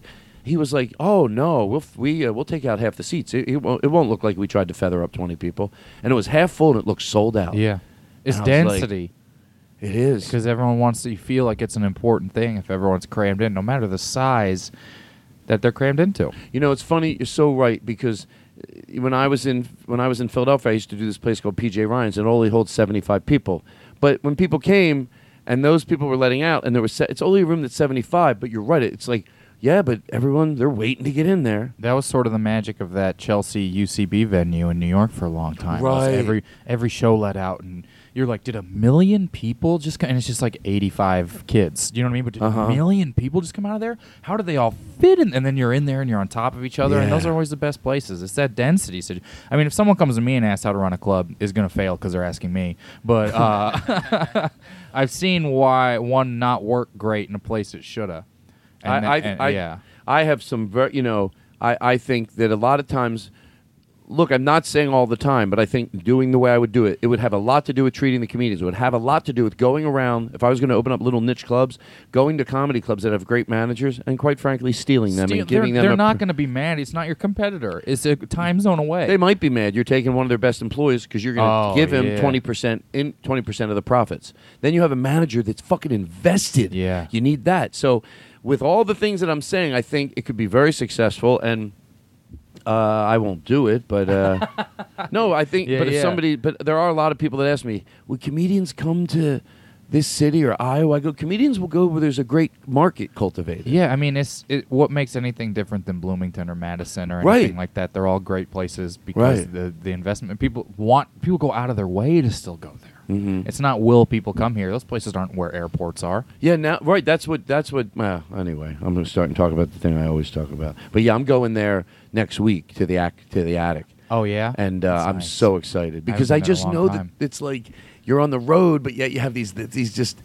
I always like. To, I I know hip is such like a overused word, Mm, but what I mean word. is some artistic connection. It doesn't have to be singing or comedian, but like any something you look into the crowd, and those crowds are just. But you know what? I don't. Sometimes you think you know what you're talking about. You don't. He's just trained everyone to be nice there. Yeah. Say, but the, what what I really think Jared does a great job of is understanding that everybody can become a, a, a fan of comedy like he is, as long as it sort of all goes through the vessel and the view that he has for how a good, what a good room is, and he has a good idea. Exactly. Well said. And and it doesn't like we were just saying about does what type of people does it have to be? You you can train everybody, even people that I might look at as they're coming in the club and go, they don't look like comedy fans. You know, there's I a look. You I- I mean, I'm guilty of the same Yeah, thing. and then and then they can be it, because it's just he just demands it, and I I really do think you know what. Full disclosure, I always say this in case someone's listening and thinking about opening up a club, that I brought up everything, you know. And I think what we talked about before about having the money to also turn away if you look when you're when you're broke and you owe a mortgage and you ha- don't have the proper amount of money saved to continue this business uh, first of all not only continue it but at a, a continuation it lets you breathe. You have you have if it means getting one more donor and that money will mean you have time to let this grow. Ask 20 clubs that how long it took and when all 20 say "It- it's about our third year our fourth year you're, i'm not this is not just an empty promise at the end of it. Overwhelmingly if you have the time to to wait it out it, it will happen. And but you can't start if, if you're broke and you don't have the money you start letting people heckle or maybe they talk a little because it's hard to throw out $500 it's a group of 12 and oh fuck. Yeah. And you make bad choices and then you decide you're cultivating the audience that doesn't give a shit about comedy. And then after you start doing that, it starts being the audience just getting in for free every night, and Right. then those people don't have anything invested in a show, Right. And so there's no, they got no qualms of being, against yelling something out, and then it just sort of all starts to snowball, and then the comedians you're booking start to degrade a little Exa- bit, oh, because you get- can't afford to get the other people, so then you're bringing in this this guy or whoever that, that, that to- doesn't mind people heckling because he doesn't like his act or or Yeah. her. So they do a lot of crowd work, and the owner likes that because the crowd wants to be involved. So you have a comedian that's up on stage and likes the, the circus, and Yeah. and then you can sell food, and you don't have me up there telling you know, hey, can you have your doorman shush people in the back, even if they. Uh, and then it seems like it's a, definitely a short-term bandage to like a knife wound. Right. You know what I mean? It's Mhm, like yes. you're putting a, a actual band-aid on getting shot or something like that. where you at first you're like, I'm not bleeding, but then you're just closed. We'll be right back with the Todd Glass Show. Juggalug, juggalug. Um, but yeah, I, I think they don't know what's at the end of the rainbow. I really do. I think they get nervous, and and I think they don't have the money saved, and you know they start like you said. You you just said it brilliantly. That's the way it goes down. Then the acts change, and Yeah. But if you have the money to bring in the good acts and cultivate them, you you'll cultivate a good audience. And let me tell you something: you'll be open longer, mm-hmm. and less fighting, less they're just a better group. You're weeding out all the people, so you're cultivating it. You want to be in business. There's clubs that are open 30, 40 years. Yeah. If it's done right and, and, and it takes three years, you could be open for a long time. So why not be open a long time with better audiences? Because they are. Yeah. They're not just better comedy audiences, they're nicer to the wait staff, people that you demand that they respect the show. Like Yeah. Jared, and that's all he does. On a I tell everybody, here's how simple it is why the crowds are great. Forget about heckling. Most clubs, no one heckles. Most of the time. Yeah. Mo- when it comes to table talking, 10 being the strictest you can be. A lot of clubs are sevens. You have to reach a certain five. He's a 10. Mm-hmm. He's a 10. That's, that's what the bulk of it, what it has to be. He's a 10. And no. he doesn't lie to the crowd about being a 10. He Right says, up- I'm a 10. right up front You're on the here video. For the show, it's better if I'm a 10. Mhm. You want me to be a 10, so I'm going to be a 10. And then when he is like that, everyone is better before it. I mean, it's like if they really get these. I did Acme, and it was. Uh, I was co-headlining with Caleb Synan, who very funny, Yeah. and we are both probably a little ahead. Of, clearly, at that we know why we're there. You know what I mean? We're not. We're, th- we're there earlier than we're headlining a lot of places. Yeah, and where's we're- this at? In Minneapolis, Acme. Right. Uh, and uh, um, and you're there with who? Caleb Synan. Mhm. Right. And uh, uh, I think it was in what's one of the Twin Cities. I can't remember. Not St. Paul, but the other one. And uh, I want Minneapolis? to say Minneapolis. Yeah, Minneapolis. Uh, I think it's Sainiapolis. I don't want to say it wrong. You're talking about the Acme. Uh, yeah, yeah, yeah, Yeah. What's the? It was on the side of that bomb in that Looney Tunes cartoon. I can't remember what it is. Oh. Uh, Acme. Yeah. And there's a bunch of people out there at the show, and then afterwards we'd be like, "What are you doing here?" Like not in a meeting, but like, you know, I don't think I have 150 people buying tickets, and and they were like, "Oh, we come every time we don't know who it is." How incredible is that? Well, let me- that let they me- trust let a club that hard to be like every time. And I'm not taking that as a slight for them not knowing who I is. That is their fault. They must not follow me on s- Vine. Uh, but they're just like, we trust this club to be good. That, that, Lu- Louis said something a long time ago that made sense. And by the way, I like to be very clean with this with this with this thought. If you're a club and you're in a, a, one of the big improvs, and every week you have a 500 seat room, and you can find acts that draw 500 people, and that works for you, there can be more than one business model. But there is when I talk about this business model that I'm talking about, like in every city, I picture it that um, it's like uh, you just said, as far as um, oh, I hate when I get lost. As far as uh, what were you just saying? Acme talking about people. Oh, that they come out to yeah, see yeah, people. yeah. It's not me. I'm not a person that says like, oh, everything back then was b- bad because Acme still does that. Yeah. But it is it is something that Louis explained. What that means is that they have to trust your sense of comedy. They can come one time and it's not great. They'll still trust you. If overwhelmingly it's good. Yeah. the- so he goes, I'm not going to mention a name. He goes, that's why on a week, if you want to brand your club where they'll trust you, and by the way, full disclosure, he said, some of those acts are really cheap. They're just as good they're just as good then when three years later when they're famous and now they're household names. They were mm-hmm. just as good when they were here. You can come see them at a relatively cheap price because they're not expensive yet, but they're still fucking amazing. But you have to brand your club that they trust you. He goes, therefore, when there's a week that's dead, yeah, I want to bring in an act that will pack it. Yeah. But how many times can I do that before then I can't get them to come out to see a show when they don't know who it is? Yeah. So you're branding people. Someone else down the street can bring in acts that they like, but he brings in acts that you slowly learn. Yeah, if you don't love comedy, he, he, he has cultivated a, a really not just an audience that comes in to eat food, but really likes to see new comedy and they're supportive and, and it's and it's different. And he's proved that just because you give someone a free ticket, because I don't mind if somebody can the club makes their money on the food and drinks, and Yeah. that night they can waive the cover and that you doesn't mean they have to shit on the show. It's like Louis says indirectly, "Oh, I'll, I'll give you a free ticket. You're you're going to buy two drinks, and that's okay. Maybe you'll even come back when when it's a regular price. Yeah. I'll let you in for free. But no, no, no. You will fucking pay attention to the show. Right. And 30, 25, 30 years of doing that, he can have almost on a slow night paper half the house, and you don't know it. Yeah, I mean that's that's beautiful. Mm-hmm. That's that's just because people all trust it. They trust him. Yeah. And I think that's a business model that a lot of people have to understand. That's an important thing. If you want that, if you go, oh no, uh, even at a 250 seat club, uh, um, now of the type of acts that can sell out five shows a week, 250. That's not a lot of acts. No. If you think you can get it, then this business plan isn't for you. But if you go, no, I guess that's what you want to do. Have people come when they don't know who the acts are. And uh, there's a place in Palm Beach a long time ago called the Comedy Corner. Same thing. Like they just people think Florida is like dumb crowds or you know whatever just because there's dumb clubs. But Comedy Corner was great. Mm-hmm. Yeah. Mitch Hedberg would work there all the time, and uh, and uh, me. it's sort of like I think about how in we're in like Los Angeles or New York, all the good you want to be the good show that night. You know how there's like an alt show every night that's the thing to do that hmm. night or the thing at that place. The comedy clubs in these small cities that don't have something like that every night, you want to be the place they go for this thing. Right. You don't want to be like a place we go for a night out. You want to be the place they go to this thing. Yeah. Right. Exactly. And that's great. I love giving him kudos because I really respect. Uh, Yeah. I really. It's it's makes you it makes me hope I'm good. You know what it does, and it makes me better. You know why? Because I think I hope they like me. I They've know. proven themselves to be great. So I can't be like getting up. I'm not saying I can't have a tough crowd, but they prove to be brilliant audiences. So it makes me want to be at my best when I'm there. I and want if to everyone's putting in the effort, you want to go up and, and put in the effort. But if it's like everyone seems dragged into the situation and you're there filling in, for- Right. like I've I don't want to. I've filled in. When I first started headlining, a decent amount of like what I was doing was clearly people at the same agency as me had bailed last minute, and I was close or something like that. You know what I mean? And sometimes you go and you're like, no one wants to be here. What am I doing? And then it, it influences your act, and you're just up on Yeah. stage and you're like looking at a clock or something. Yeah. Same thing with the green room. I always told Mark, you know, don't turn it into a storage closet. Like that's where they're sitting before the Yeah. show. Helium. They do a good job. All their green rooms are super nice. And anyway, um, take a deep breath.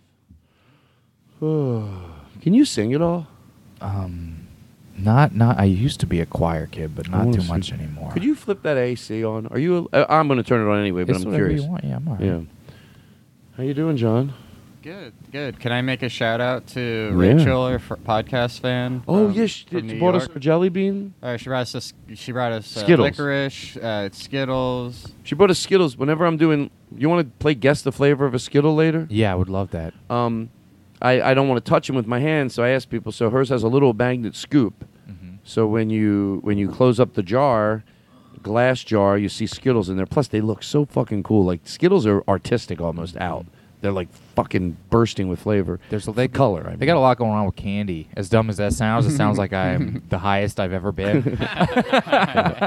but it's really revolutionary the amount of flavors they got going on with all these things, and they I change know. it. And I'm not sounding less high with the more details. Who would have thought this story wasn't details away from being better? But it was very cool. Uh, Rachel was at the Andy Frasco backyard party. That Oh, I was at that. Kyle Yeah, was yeah, at. yeah. That was really cool. There was like a backyard party in the hill or the valley, rather. It was about that, and I mean this in a in a, uh, a positive, beloved way. It was the most LA thing I've ever been a part of. It was- yeah, hell because yeah. it was a valley backyard concert party that's been going on 15 years or whatever, with bands and a pool, and it's the most. It's in Encino. Yeah. And here's everyone's phone number who was there. No, and it is, was the most LA thing I, thing I've ever felt in my life, and everyone was- was super happy and excited. How many to be people there. were there? Like 120 people were there in someone's yard Yeah. and pool, and, And there's a jumping P- in big and out. PA system Big set up? PA Yeah, it's like a system. half half court basketball court. That Yeah. was set up on. Yeah, Frasco destroyed it. It was so cool. Yeah, it was real fun. Wow. It's fun to watch people see that band for the first time. Yeah. And they kind of lumber out like a weird little uh, cornucopia of And then all of a sudden it's bizarros. like, what the and then you're like, is this five virtuosos going crazy? and then even like they're greater than the sum of their parts. Yep. And it's real fun to watch. It is. It really is. I went. You know what I liked when I went to uh, the uh, where'd we go in L.A. We went to the Fonda. Went to the Fonda, and I love that room. Let me tell you Yeah. something. Every single thing that I liked about that place didn't happen accidentally. Someone who owns it, but the the hallways where you walked in were dark. Yeah. It- when you went into the theater, peop- theater, well, people were waiting before the show started. Most places would go, "Yo, we're gonna lower the lights," but there wasn't an accident. Someone there knew specifically this. Even while they're fucking waiting, it Yeah. can be sexy. Yeah. and it was, and the music was great. I went up the stairs.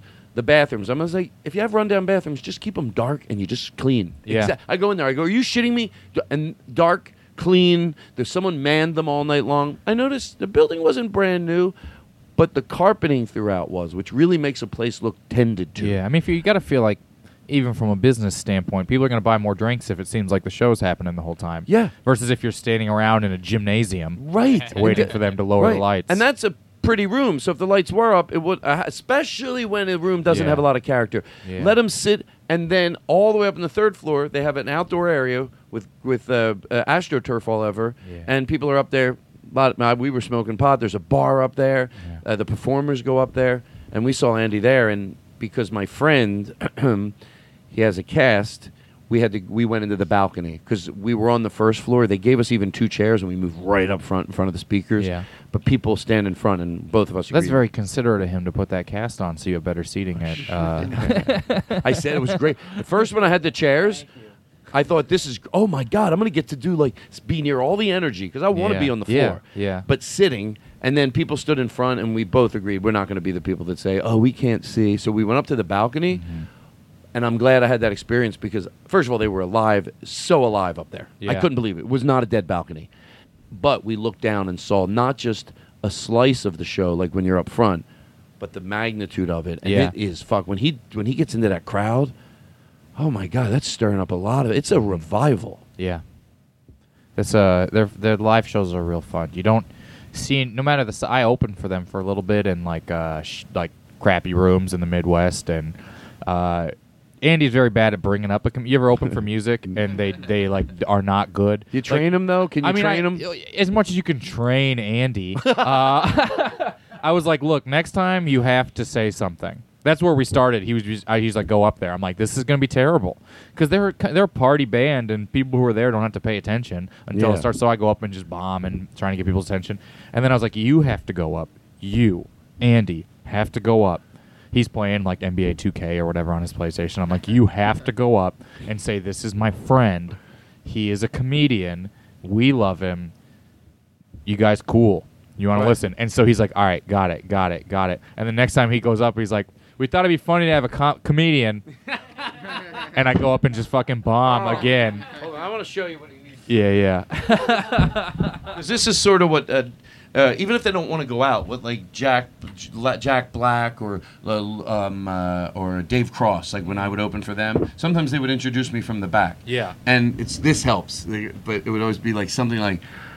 All right, this is it. And by the way, it's self-serving right now for me to say this. I, I'm honored that they were kind enough to go out there and Yeah. do this, but it did fucking help. Yeah. it really did Yeah. help. And he would go, "All right, this is a treat. This is not some guy that you talk while he's up there. This is something. Well, I know you're waiting. That would be cool to do rather than just sitting in a room. It's a treat. I brought him with me."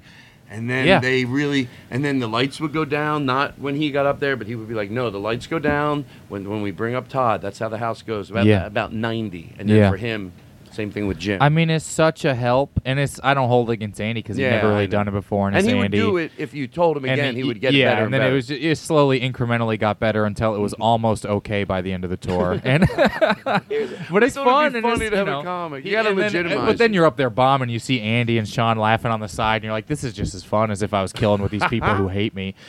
Did you ever have shows that were really fun? Yeah, Like a- a, happened couple to of them be- with them were really, really fun. Like, uh, we did one in Kansas, and the Final Four, of the basketball tournament, or something was going on, and so I just sort of started talking about that. And then you start to slowly get people, and, and you have a really good time. And then Andy would bring me up to like sing and embarrassing and, and stuff like that. But I mean, they're so fun.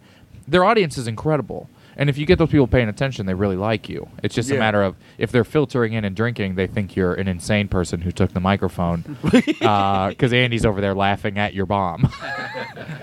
Uh, and I'll lean in. You know, I don't hate bombing. Uh, at this point, it would be weird if I did. Um, but it's it's fun, and so then sometimes it's fun to do with that stuff too. all I want. He said he'd let me do this, and I asked him after this last time because I didn't know. I didn't because he wasn't. He wasn't. Uh, he was opening for. Uh, who was he opening for, John? Uh, bluegrass, green sky. Blue- Or green sky, bluegrass. So I didn't ask him, but I just want to go out, even with if it's behind a keyboard that's not on. Yeah. Black, just wear my glasses and you just just be behind a keyboard or a guitar. The whole show, never say anything, or come out as the conductor. L- literally, like not over the top where they'd believe it. Like it's obvious. I go to a podium, I'm dressed, but, you know, Yeah. nothing, and then after one count, maybe, or after like maybe after their first song, they go into the next song. That's it. I don't do a thing. I let it, and then right at the next song, I just I pitch this to them. I go, I get mad because they're not following me. You don't follow me. You don't fucking. You don't think you think it's a joke. Your audience thinks I'm a joke. You can all go fuck yourself. I walk off, and they just start the next song. That's so fun. Just They got- move past it. We got the. I was on a boat with them, like a music cruise. Did you go on that last one? No, not the last one. The year, the rock boat the year before, and uh, it was like a bunch of band. I it was, bunch of, but I didn't know a ton of. But it was very fun, and they let me bring them up like they were the '90s Chicago Bulls every show. So I played like dun dun dun dun dun dun, and gave them all like really really long intros and everything. And sometimes like five people liked it. like you're just sort of like. uh Everyone really wants them to get out there. Uh, It's exciting. but it's so fun because they love it so much that who cares? Because you're having fun with these guys you like and this band that you like.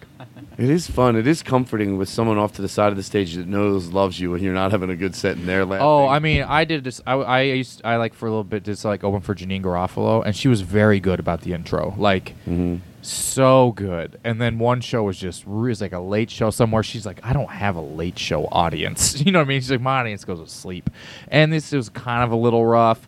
And then she was. It wasn't even a stage where there was really a side. It was like a. Sta- it looked like she was next at the open mic, like especially for how many notes she carries. Like watching me, and I'm just like really struggling, and she's laughing, and it's just so much better. It's kind of fun to do a show for your friends sometimes, even if the audience isn't there. Sometimes, it, it, uh, in the past, I could think of the most notorious that was fun. It was also fun to watch him kill, too. It wasn't like, but Kevin Meaney, when he was having, when the crowd wasn't into it, could be. I don't know. It, it, it, maybe it's a one inch. Maybe it's a smidget funnier than when he Yeah. was destroying. It's 'cause- like selfish.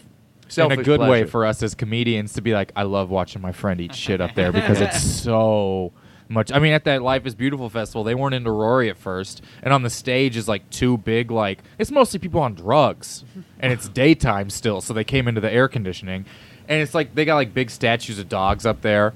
And then he's kind of people just don't know what's happening, and then he comes and then he just starts talking to the dogs and only doing his set to like these Egyptian dogs. And then when people would laugh, he'd be like, he'd be like, "Shut your fucking mouth! I'm talking to fucking dog. Shut up! Shut up! Shut up! It's a Shut up!" trick. The dog liked me from the start, and like just starts, and then it just starts murdering, but he doesn't let them enjoy the murder in the right way. So he's like, anytime they start to laugh, he'd be like, "Shut up!" Shut up. oh, and that becomes like church now. Yeah, yeah, and, and then at, at that point, you're just like, oh yeah, it is like church. It's the hardest. You know, everyone's Yeah. everyone's hanging on everything. We did a fun. week a long time ago where we decided to just take the middle, the op- the opener. The, back when I had, was still had three person shows at comedy clubs, we took the opener, the middle, the headliner money, and we just collect got it and we split it. If there were any bonuses, we'd split them Yeah. so we could just work together. And uh, it was so much fun. Uh, we flipped a few times, you know, which way Yeah, we yeah. went. And but Rory like it would start busting tables while I was while I was doing my act, and it was so funny. He was so, so good. funny. and then Just- if you're genuinely having a nice time, everyone's going to be more on board. They- and they know it's real. They know Yeah. you're not faking it. Cause sometimes I even say it. I go, folks, just so you know, like we don't. It's not like we do the same. It would, you're not going to come back tomorrow. That would be nauseating. I go, Yeah. I don't know what he's going to do. You know. Plus, he'd have to fill out a W two and stuff if he starts busting tables two nights and Uh, punching listen. Uh, without uh, we went to so we went to Vegas to Jimmy Kimmel's new comedy club. Yeah, I heard a few people talking about. It. And it was it was really a, a lot of fun. The backstage was really cool. Like they had like I'd never been to a backstage that had a full bar. Yeah. And you know, no one really took advantage of it that much. There was a refrigerator filled with beer and stuff, and they even sort of like went, "Take it up to your room." Like, you want to bring a few beers up to your room? Mm-hmm. So we did. Yeah.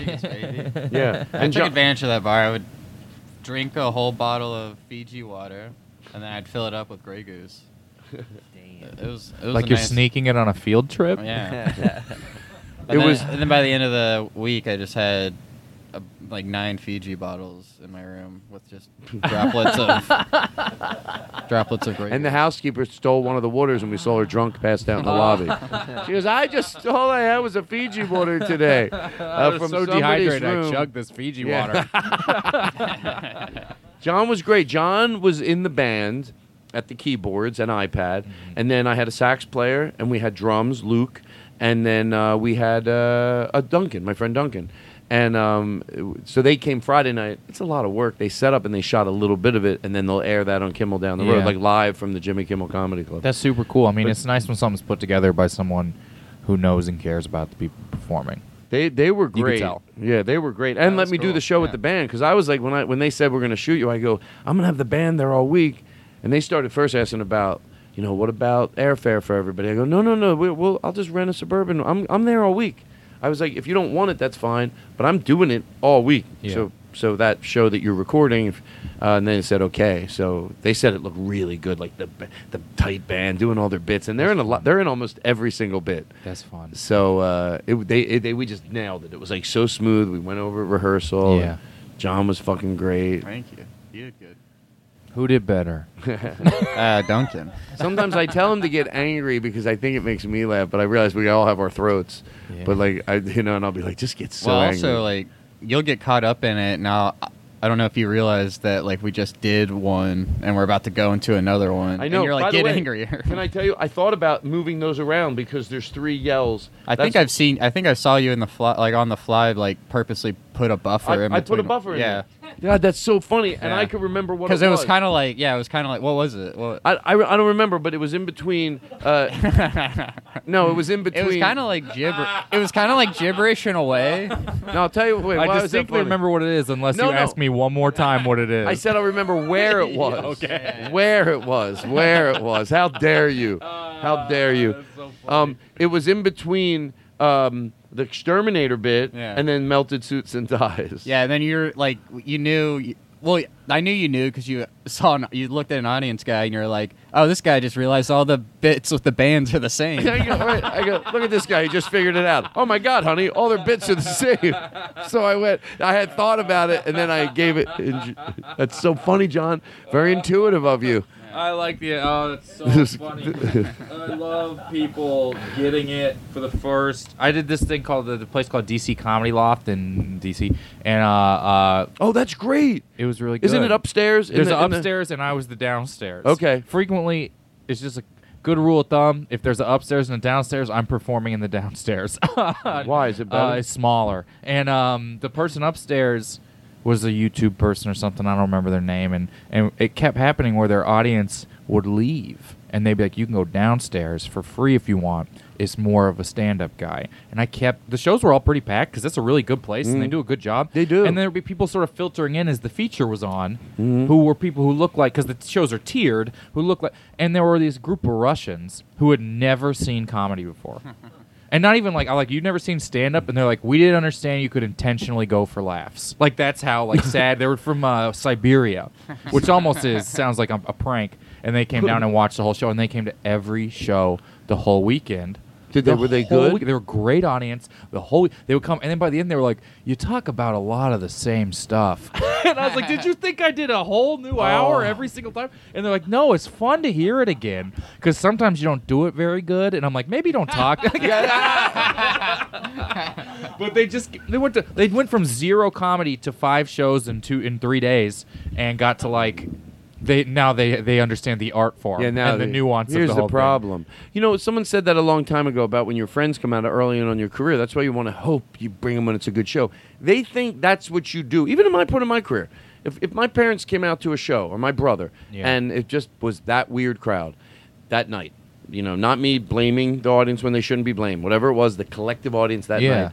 My brother never knew how. He's the one who told me this, and then he stayed. He had stayed. Him and his wife come out to my show a ton, but they never stay for the second show. Yeah. They leave. One time, my brother did, and he goes, "I never realized it could be that different." He goes, "I just thought the first show that's where he must be at right now in his in his growth. Oh, his- yeah. maybe he's." You know, he's not Like as sharp as he was last year, or something like that. No, maybe the first show being bad, meaning. Yeah, yeah, You know, like that. Maybe for some reason, maybe I'm not as sharp. Maybe Yeah. like you go through periods up, and then he doesn't know. Oh no, the next show. So, so if he didn't stay to the next show, he'd think, oh, that's what he's going to do in Chicago. Yeah. and that's what he's going to do when he goes That's to. his you know, year will be like That's that. what his year's like, or Yeah. maybe he'll get out of that or whatever, and then he stays for the late show, and he's like, oh wow. I go, yeah, yeah, that's. Yeah, yeah, it's more like drugs than they think. Like, it's more immediate and, and and hyper ups and hyper downs and stuff like that than people generally think. What? Chug a lug, chug a lug. Wow. Make you wanna hide. Oh, this is Chickaboom. Burn, you turn it on. Wow. What do you think? Let's do it again. Say something and then we'll just go off. I like to produce the show nicely. Watch this. Just say. Yeah, And you that's know, where my mother. Or And that's sort of that's sort of where she did get that hat. It's the Todd Glass Show, ladies and gentlemen. Kyle Ayers is our guest for the whole night. Can you? H- What time? How long have we been going, Aristotle? How long do you think we've An, been an hour and going? five minutes. Close. Hour and seven. Wow. You have anything you? Let's plug your podcast. Yeah, okay. What's it called again? It's called Never Seen It, and I got comedians re- rewrite movies they've never seen, and we read them. It's pretty fun. It's also Oh. on Starburns. Starburns Audio. Starburns Audio. The audio. Your Starburns Audio. Starburns Audio. I had this fun game on my podcast called "Will the sponsor do a second episode?" and very frequently, no. Oh, I can't believe I didn't sell any TiVos. Sorry if okay.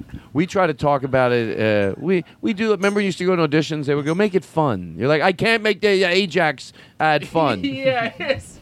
Oh, that's so funny. Where people do it like you really like this I don't. product, and you're like, ah, but you don't like it, and you're Yeah. here hiring me. Uh, why don't we take a little break? Go to the. I, I could go to the bathroom, that. and I might even make a cup of coffee with some Jack Daniels in it. No, I already have my drink. Uh, this so tea whiskey thing was better than I thought it was. It was gonna be. okay, right? we were like so We- unsure. We, we never were in- talked about it inside. We were inside, and I didn't have any Coke. I go, "What do you think of iced tea?" Yeah. And I say, he goes, "I'll try it." I go, "How bad could it be?" And I didn't We even both- think about it. I I, didn't liked either. it. It was so good. With whiskey? Yeah. Yeah. What kind of tea? Uh, the the can, the big. What are they called? The big tall Ar- cans. Arizona iced tea. Arizona iced Oh, tea. Right, Aristotle. What do you? What would you play if you were on that board right now? John left the room, by Uh, I the way. Well, what would I play, or what will play if I press a button randomly? like what? What? What? What? What just happened? My headsets went out. oh, they mine really? just got uh, quieter. really? Yeah. I think maybe. That I don't. I don't know. Hello. That's that's a you problem. I don't know. Hey, watch your mouth. Hold on, we're good. I like being calm. I used to Yeah. be afraid to be calm. It's all right to go to a break. We're gonna calm down. We're gonna go to a break. When we come back, I want to do something. I want to listen to a song. Every once in a while, my watch will tell me to breathe, what? It's Mine like it's like you need to breathe, and it's kind of embarrassing. Just to but bre- it, oh, it because like of- reminds me too. Wow. So for for learning better breathing exercises. yeah, it's like just take a minute and just breathe. It does the same thing where it's like you should really stand up. Really? for one minute. You Yeah, look And it's like at first I thought it was accusatory, but it's actually very nice and reminds me. I'm like I haven't taken a full breath today or something like that. Good, good for you. Watch. I don't want to tell you Mm. guys what brand it is. I don't want to. No, what is it? It's What is it? Apple Watches. It's an Apple yeah. Watch. Hey, those things are great. You know? They do a good job. I, I, you know what I mean, like things that can help you remember to walk or do this. Like if that's basically through technology Yeah. teaching you good old fashioned yoga. I think it Y- is. just to breathe, you know, It and made then feel eventually. stupid at first. I just had to get over the fact that I just need to learn to, To be a better person. Oh. And like like like what's they call it? Self care. What does that mean? Where you uh, are taking time for something specifically for you, like sort of like a meditation or uh, I, I maybe self care is like masks. Let me ask you a question. I don't mean like Halloween masks, but I know. Let me ask you a question. I know this sounds like maybe a little bit. It's a specific question. Yeah. Let's say hypothetically, uh, you uh, you what would your, your your whatever your dream career would be, you have it. If it means being on the road as a touring stand, or whatever it is, and you're comfortable, right?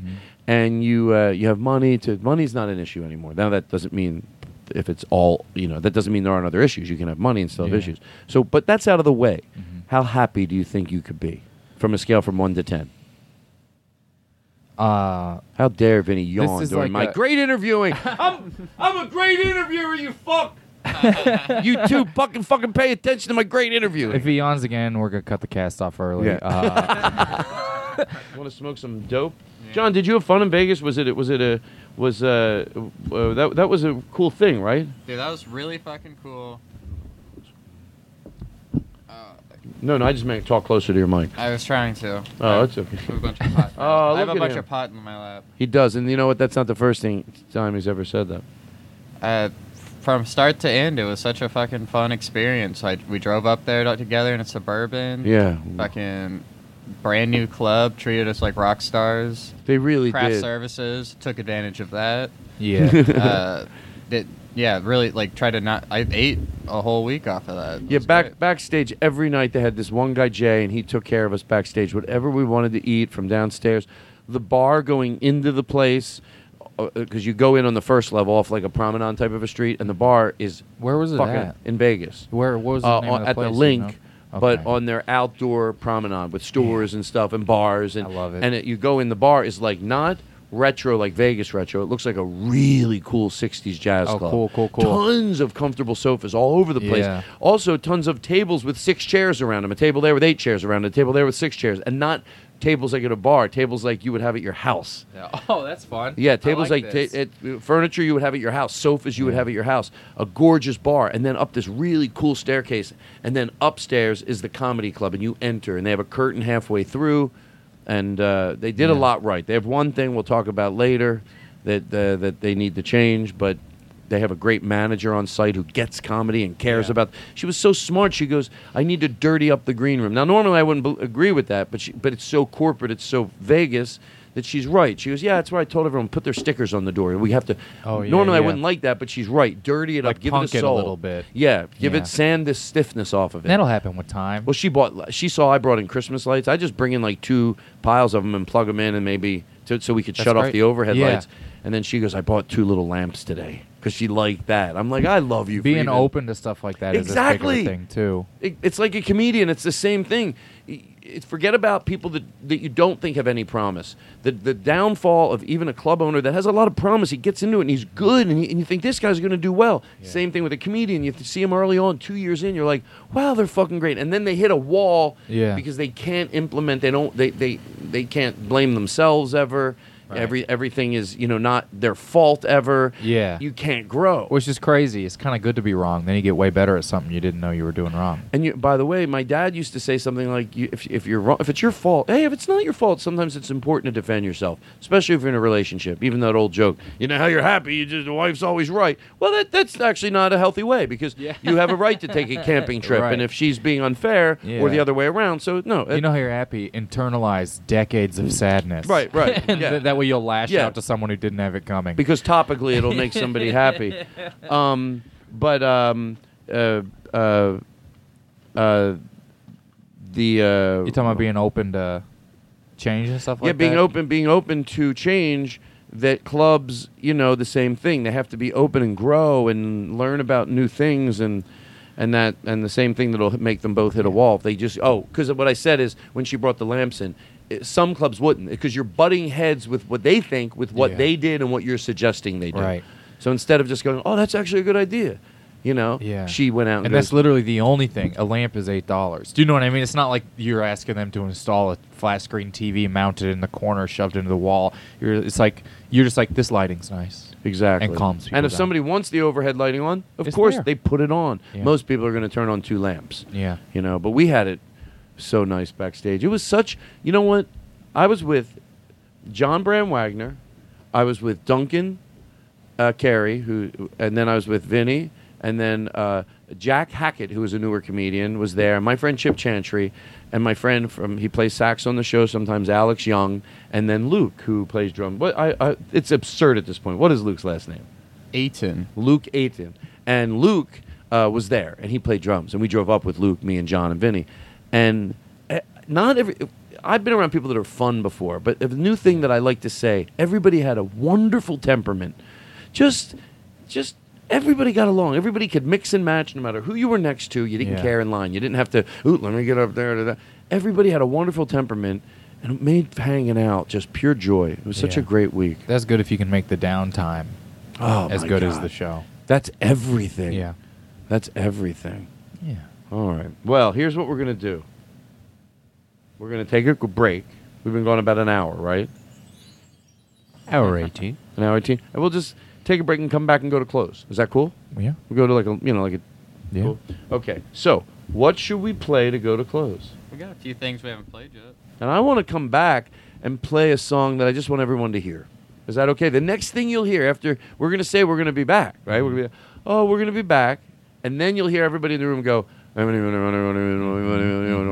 and then the next thing you're going to hear is us back, and you're going to be listening to a song that I'm going to let breathe. But How about we go out to this?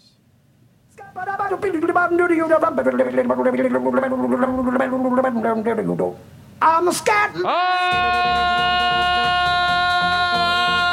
Kyle Ayers, everybody! Yeah. We'll be back wrapping up the show with the Todd Glass big wrap up show of the century.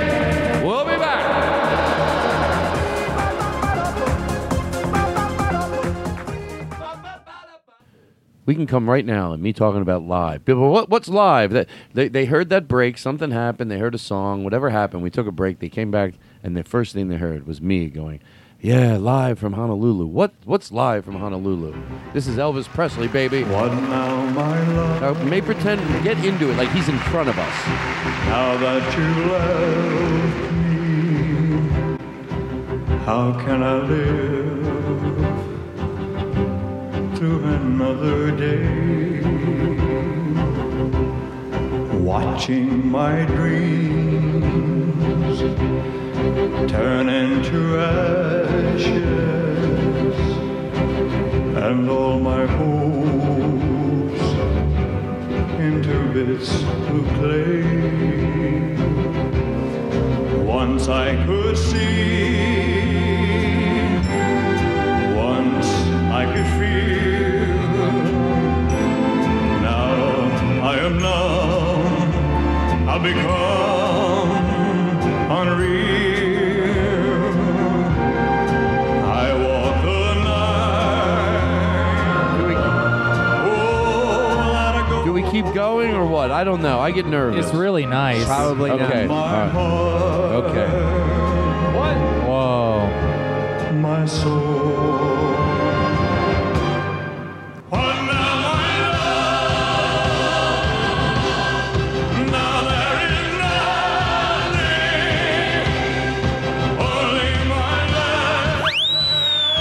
Like it needed that. I want to. I want to whistle in the song tomorrow night, Bobby.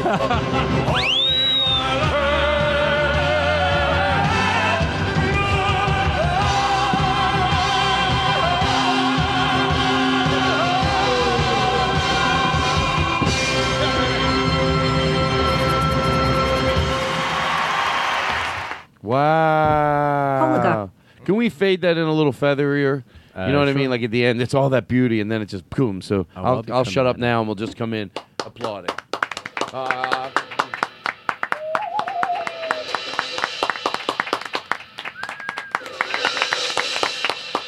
wow, I love that we let that breathe. I love that we let what now, ma? Ah, I wish. I meant to ask. I want to sing Todd, so bad. You do. Do you listen, or anybody in this room, listen to Orville Peck? Watch your mouth. Oh my Um, god, he's so is great. that a You're gay gonna love it. Oh yeah. Oh, I, s- I liked it. It's so good. Can, can, Oh uh, my can you? I want to hear a song right now, and then we'll talk a little, and we're gonna say Like goodnight. right now, Yeah. or like e- Like no, like, Like let us insert enjoy it, it. or- He, Oh, wi- maybe right he now. winked when he didn't say anything. Well, maybe we don't. Does anybody? It's hard to ask that. No one wants I to will be listen to honest. it. it's very good. Let's hear Oh, it. yeah. Let's hear a little bit of it. O R. Let me know when you're ready. O R V. Okay. John, anybody you want to say hi to?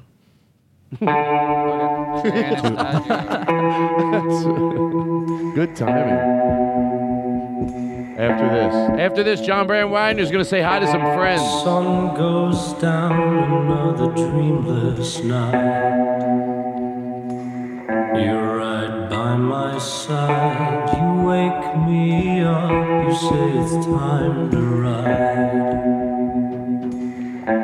In the dead of night, strange canyon road, strange look in your eyes. You shut them as we fly. As we fly.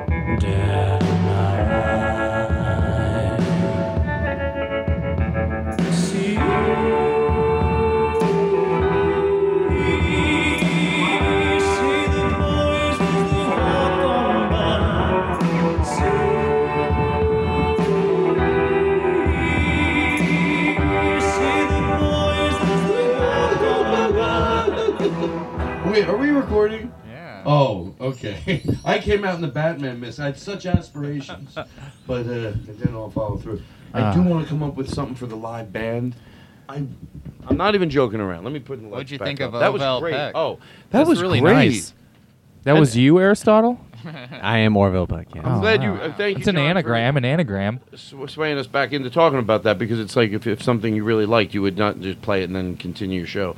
That was really great, and we saw a video of him, and you can either sell it or you can't. So he's the one that wears the black mask. He wears like a Lone Ranger mask with like stuff, uh, fringe. I think you can tell he's good looking underneath it. I got, I watched a few times, and sometimes you can tell, which is even better. It's not And like you know he's like full country cowboy. I always wonder about up. the people with like a mask or like a real look. Like, did you wear that at Mike's? You know what I mean? Like when he went to open mic to get better, did he wear it? And like, were you coming up in the mask? Because it's got to be if you're one of like, I mean, it's, if you're one of like 30 music acts on like some weird bringer show and you come out in the mask, it's either gonna really work or really not. work. It's a swing. Yeah, I think if you're, y- oh wow, if you're not great, you're just a guy in the In mask, mask. and everyone will remember that you. I want to. Here's the thing. I'm not joking. I I don't want to say it's a joke, but I get there's a campiness about it. But like Yeah. on the road, like sometimes I'm afraid to do what I really want to do, which is silly. Oh no, no, it's not at all. I agree. Yes, you get it. You Yeah. know? And it doesn't mean I do. It doesn't mean I'm not better than I used to be 30 years ago about doing what I think is funny, Yeah. whether it be social or whether it just be silly. Yeah. Whatever it is, I'm better than I used to be, but I still have a long way to go. Yeah. Because I get it. That statement in itself, I get it's wrong. I get it. I go, oh, I should do what I think is really funny. Oh, you're not? Yeah. I do a lot that I love, but there's certain times, depending on the venue or what, what I think the collective audience, Right. not 30 people or 50 or 60 or 70, but maybe about the other 200, can I do something that I still really love? I'm not Yeah. going to go pick up garbage I don't like anymore, but maybe it's a little more. So, with that said, I do want to come out with a mask and have the whole band have masks, and like you know, and almost a cape. Like take myself so seriously, not a cape, Yeah. but the mask and maybe like a dark black jacket, a long black jacket, that, and just come out, you know, and then mean, just go around really crowd funny. shaking hands, and then they look over and the whole band has them on. it's really fun. It That's was fun. Everyone will be on board with that. I we were on board with it, and you did it here. Yeah, I didn't know. Did you know why I was running in the other room? I thought you were getting a cable. No. Some sort of HDMI No. situation. Um, I wrote a thing. You know that show, The Masked Singer. Uh-huh. I always and I barely I I wrote a thing called The Masked Heckler, and I thought it'd be so funny to make a show called, but it's Eddie Pepitone every time, Oh. and it's very clearly him, and then it's him denying that it's him. How can you? You have to do that. Right, like you're on stage and you're performing at the Masked Yeah, yeah, Heckler, hold and then you hear someone. It's like, Ladies and gentlemen, yeah, I'll be, I I'll be Eddie. I'll be Eddie. Philadelphia? Yeah, oh, go off mic so it sounds Yeah, like yeah, Eddie yeah, is yeah, yeah. Okay. Anyway, I grew up in Philadelphia, in the Oh, Philadelphia great! area, Pennsylvania. I uh, Pennsylvania. We, we, we love Tastykakes, and our family. Oh yeah, he's talking about. Okay, Who is that out there? I don't know. I'm wearing a giant ice cream cone on my head. Okay, is that you don't know who it is. Okay. God, it ruins the show if you tell them it's me. I think they know who it is. No, they don't. No, no. An ice cream cone. That, that's even better. It's not even like a mask. No, it's, it's a huge costume. Yeah. oh. Or like one of them, he forgets the mask, and it's one of those costumes that make it look like he's riding a horse. This is all they got. It's barely sad. Uh, and and in the bit, does he really think he's gonna fool you? I think every Yeah. time, and then they go change it up, and it's him again. And, and his voice, he doesn't realize. We hear your voice, No, Eddie. Eddie, we know it's you. No, No, you don't. No, I'm an angry ice cream cone. uh, boo. Eddie Pepitone does it for me. He's got my bit about the wo- you, the only person the person that could heckle you the worst is yourself Because you know what. because you know what really and he's like why you keep dreaming about birds Eddie Oh, I love introducing the audience that listens to this podcast to Eddie. Like, go see him live. Trust me, it is art, it's theater. Wherever Yeah. you go, I can only hope the audience will match his brilliance, and that just means an audience that doesn't mind something a little different.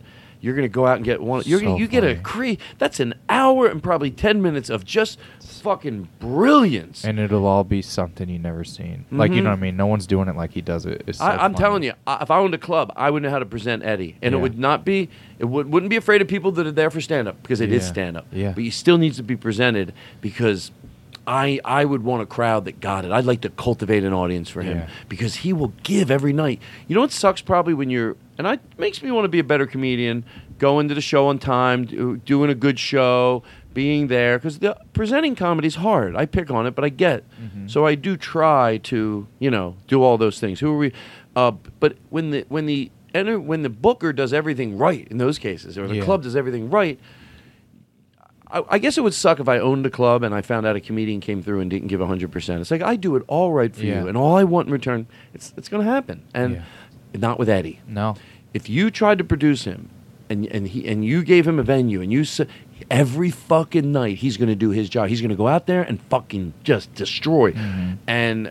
That's why it's a guarantee. I would, I would love if I had money to like, to, you know, like Yeah. rent a venue and just say, I want him there. I, I don't care if it takes a year. People are gonna fucking come to this, see this guy. That's what I'd want to do if I had money to play with. Some like uh, entertainers open up a, a restaurant, or Yeah. you know that that's very famous, or if some do real estate.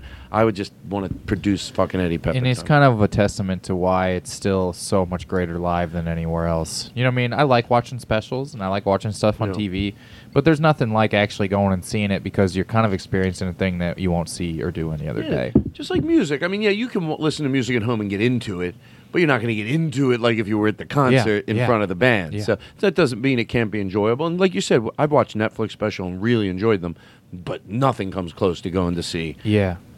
somebody at a club. Oh, man, it's I- a, it's a lot of laughs, you know.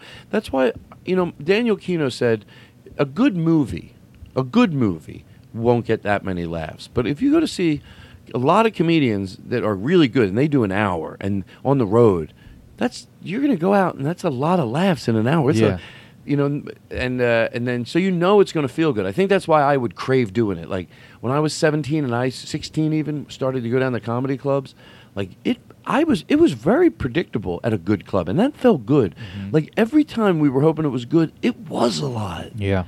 Like we weren't disappointed hardly ever. And even when it was bad, we didn't like it. It was still pretty good. Yeah. the experience. We liked the middle act better than maybe the headliner, but it was like a lot of laughs mm-hmm. right away. So it felt really good. You know, it's a good feeling to go watch comedy. I know I do it now and it seems weird, but you know, what what, what am I going to do? I'm a I'm a great person. I'm go- out there for yeah, the yeah, people. yeah. It's nice sometimes to get in a situation where you're just a fan of comedy again, even though you do it all the time. To It just helps be able you like, be a you better really, comic. Oh my goodness! It helps you be a better Definitely comic. does. We drove a minivan with me, Eric Olson, and uh, Chris uh, Burden, and uh, and me, Jim Gaffigan, and Chris Burden, and and um and uh, Olson. yes, yes, and uh, and uh, hold on, what were we just talking about? Watching comedy. Oh yeah, and we went one night to see Brian Regan. You know, and it reminds you, you pay to eat, you walk down the street, you pay to park, even though we got ahead of a line. It doesn't Yeah. matter. We still did a lot of stuff, and we were got really good. You know, you know, our seats were there. It was all clean and organized for us. But still, it reminds you, like, and seeing people walk from their cars and like, Yeah. to, it makes me be a better comedian because Yeah. I go, yeah, it's like thing that would happen once or twice. Somebody would go, "Yeah, we drove like four hours," and I swear the first thing I thought is, "Oh my god, did I do a good show?" I know, I know. Oh, no, the- Even if someone, I was when I did DC. Some people who who came out, they like they uh, they were just like, you know, we saw you were with, within a couple hours, so we came out, and I was like, oh my god, like that, and that's to them is like a nice thing in doing it, and it made me so grateful Mhm. that people went. I went, and I'm thinking about like stuff I've skipped out on because it was like 20 minutes away. Do you know what I mean? And Yeah. these people are like two hours, to Two a hours sometimes. and then they go back. Sometimes that gives me stress. I go, "Did you get?" Uh, first thing I always ask, "Did you get a hotel?" When they go, "Yeah, yeah, we got a hotel," I go, "Great." If they go, "No," I go, "What?" Yeah, I almost want to be like, can, can we get them a hotel? Yes, I do. Put them here. Well, well. By the way, uh, on the road with Mike Birbiglia, we did a, a lot of stuff like that. It was always Yeah. fun, and it was fun because Mike paid for it. But uh, a waitress that goes, "I can't come to the show." Because she goes, I have rent to pay. So Yeah. she goes, I really wanted to. He goes, Well, we get you a ticket. She goes, Ah, it's so sweet, but I have rent to pay. And by the end of the dinner, we all gave all this money, and we had like three hundred and fifty dollars, and we gave it to Yeah. her. And then she was able to pay her rent and go It's to the the, show. best. It's so much fun, and you know, it's not like we stood up on a pedestal and said we. It was between us and her. Yeah. But um, uh, uh you were talking about uh on the wider scope. What were we talking about? Watching comedy is fun to Yeah. like sort of feel like a fan again every once in a while. Yeah. Is there someone you like? What's the last stand-up comedian you saw? Uh, uh, I'm trying. I don't know. I mean, uh, you watch stuff from the side or the back or something Yeah. like that, um, and it, it it's o- it's okay. But rarely, I like. I think it's probably Rory was the last. I mean, I saw Rory Tate that special he did on Netflix. This is like a, what two years ago now, but I saw him t- the Late Show he taped In Atlanta? Yeah, yeah, yeah. Oh, oh, cool. And it was the late, and he, and then he didn't use a single second from it. Like he immediately, like even like four minutes in, he's like, "Oh, none of this." Is, he's like, I'm all in my head. I'm like, the first show went so good. Fuck this show. And he's like, and then he just was a complete riff off the rails the entire time. And it's the hardest I've ever laughed in my life. I mean, I I wa- watching watching like, and it is like watching you, watching him, watching Eddie it's like watching people who I'm like, oh, the hardest you ever laugh is with your friends. The hardest you ever laugh is with your friends. You're you got a friend from high school, a friend from college that you swear is the funniest dude who's ever lived, or the funniest girl who's ever lived. But all we're trying to do is like be as close to replicating that as possible in some way, and, Right. and that's kind of what it feels like with these people I'm really into. I'm like, this is. it- It's somehow intimate with all these people here, but it's also seeing something. It's almost. It's not like he's telling you. You're seeing something you're not gonna see. You're seeing something you can't watch. Right, right. It's yeah. just there live. It's the energy. Yeah, that there some and, and also you get used to some of your friends in LA. Oh, by the way, I think the, Sure, the for Los thing, Angeles, if you guys are listening. Right, right. Yeah, I don't wanna get ahead of our, our our what we strive for is what we're saying is, oh, do we do a good show? The question is, well, wait, you don't think you should always do a good show? Of course we do. Yeah. But that doesn't mean at the worst of us we could get lazy, maybe. So when is the time to play? Well, I'd like to believe my own rule that I'm going to set for myself when I'm at my best. That it won't be when they're paying uh, whatever it is. Yeah. You know, most of the time, the cheapest at a club is fifteen dollars if it's a college night. Yeah. So I'm going to say, doesn't mean I can't do new stuff. It means if it's not working, you can go to the standards. That's not Yeah. a crime. But if you're doing a show, obviously in LA, and you're doing a 15 minute spot or a 10 minute spot, then you could play a little more. But I, that's what I mean. Like if. So yeah, I was. I always think that now. Like, how far did they fucking drive? And I Yeah. tried. I almost wish I wrote that in my binder. Yeah. Because I have it up there every night, and just because that's something you could forget easily. Mhm. Not because you're a dick, just because you're like somebody annoys you in the crowd, and you Sometimes. I try and remember what I've done to go see musicians. and I'm like, oh, I followed a band. You know what I mean? I probably wouldn't do that with a comedian. That's stalking if it's one person. But like, you know what I mean? I've gone far and far and far to see a band before, and then they kind of phone it in, and you're just like, I know y'all hate each other, but please. Like, I- I, Right. drove to Chicago. I get it. I know no one likes Julian, but let him just please play all the songs I know, or like something, or like please look like Yeah. you know I came this far. And. I, I don't, you know, I'm not like that huge with comedy, but every once in a while now it's plucking up, and I'm like, what if I did go up there mad at something that happened today and just sort of like considered it work? Yeah. And worked through it, I would feel guilty. I've made the mistake. I drank too much sometimes. Not anymore. Never. Uh, I know the amount of drinks I can have. Or you know what it is. I know it to a T because liquor's you know we're not like pot. It's predictable. Yeah. I can have four drinks and it might even make me sillier. Yeah. You know what I mean? Like starting at like eight o'clock and then by the late show you've had four drinks. Can I have five drinks? Does it all go bad? No, but I get sloppy. Yeah. So I figure why don't we just say four or more? You don't have that, that's fine. You know you can, but you can't. How many times can you do a fifth drink or a sixth drink and go, yeah, I had drinks. Yeah, you know that. You've learned that already. So now Right. why don't you just say I don't give a shit? Yeah. Not acting like you just realized it. I mean, mine kind of depends on what I do. Me, I, do- I'm do stand up, and I, I won't have more than one now before I'm doing stand up. But if I'm doing like I run some sort of like more conceptual things like the compliment contest show and like live version of my pocket, I can be a little different with that because it's a little bit looser of an idea. Right. But for me, if I'm doing stand up, it's almost like I can have one and take another one with me up there. Yeah, yeah. Yeah. And then if it's anything more than that, I start to just be like, what am I doing? Or I'm you can tell what's old and what's new, or or you know what I mean. It's just the effort isn't Yeah. there for everything. I had one night where it was just, and I, you know, it was just. I mean, I just forgot, blacked out while I was performing. Mm-hmm. It's horrible when you wake up. You're like, oh, I felt so bad. I've had a whole bad weekend where I was filling in headlining for someone, and I the opener was really, really, really blue, and really, really, really hacky, and really, really, really crushing, and like just like stuff that, that's nothing like my style. Like just like mm. what if this famous person w- did dirty sounded dirty, but it's like a all and and and, and so I was like, oh, I got to just be a little different, and then it made me adjust. This was a while. It made me adjust what I was doing, and then I was like, well, now I'm I'm not good at the thing I'm trying to do. Right. Well, why did I get drunk and try and be what I thought they would want and be bad at that? Why shouldn't I have just been the thing I'm good at and seen who liked it, which would have been upwards of five people? But right. No, uh, but I'm with you. Like you get you, uh,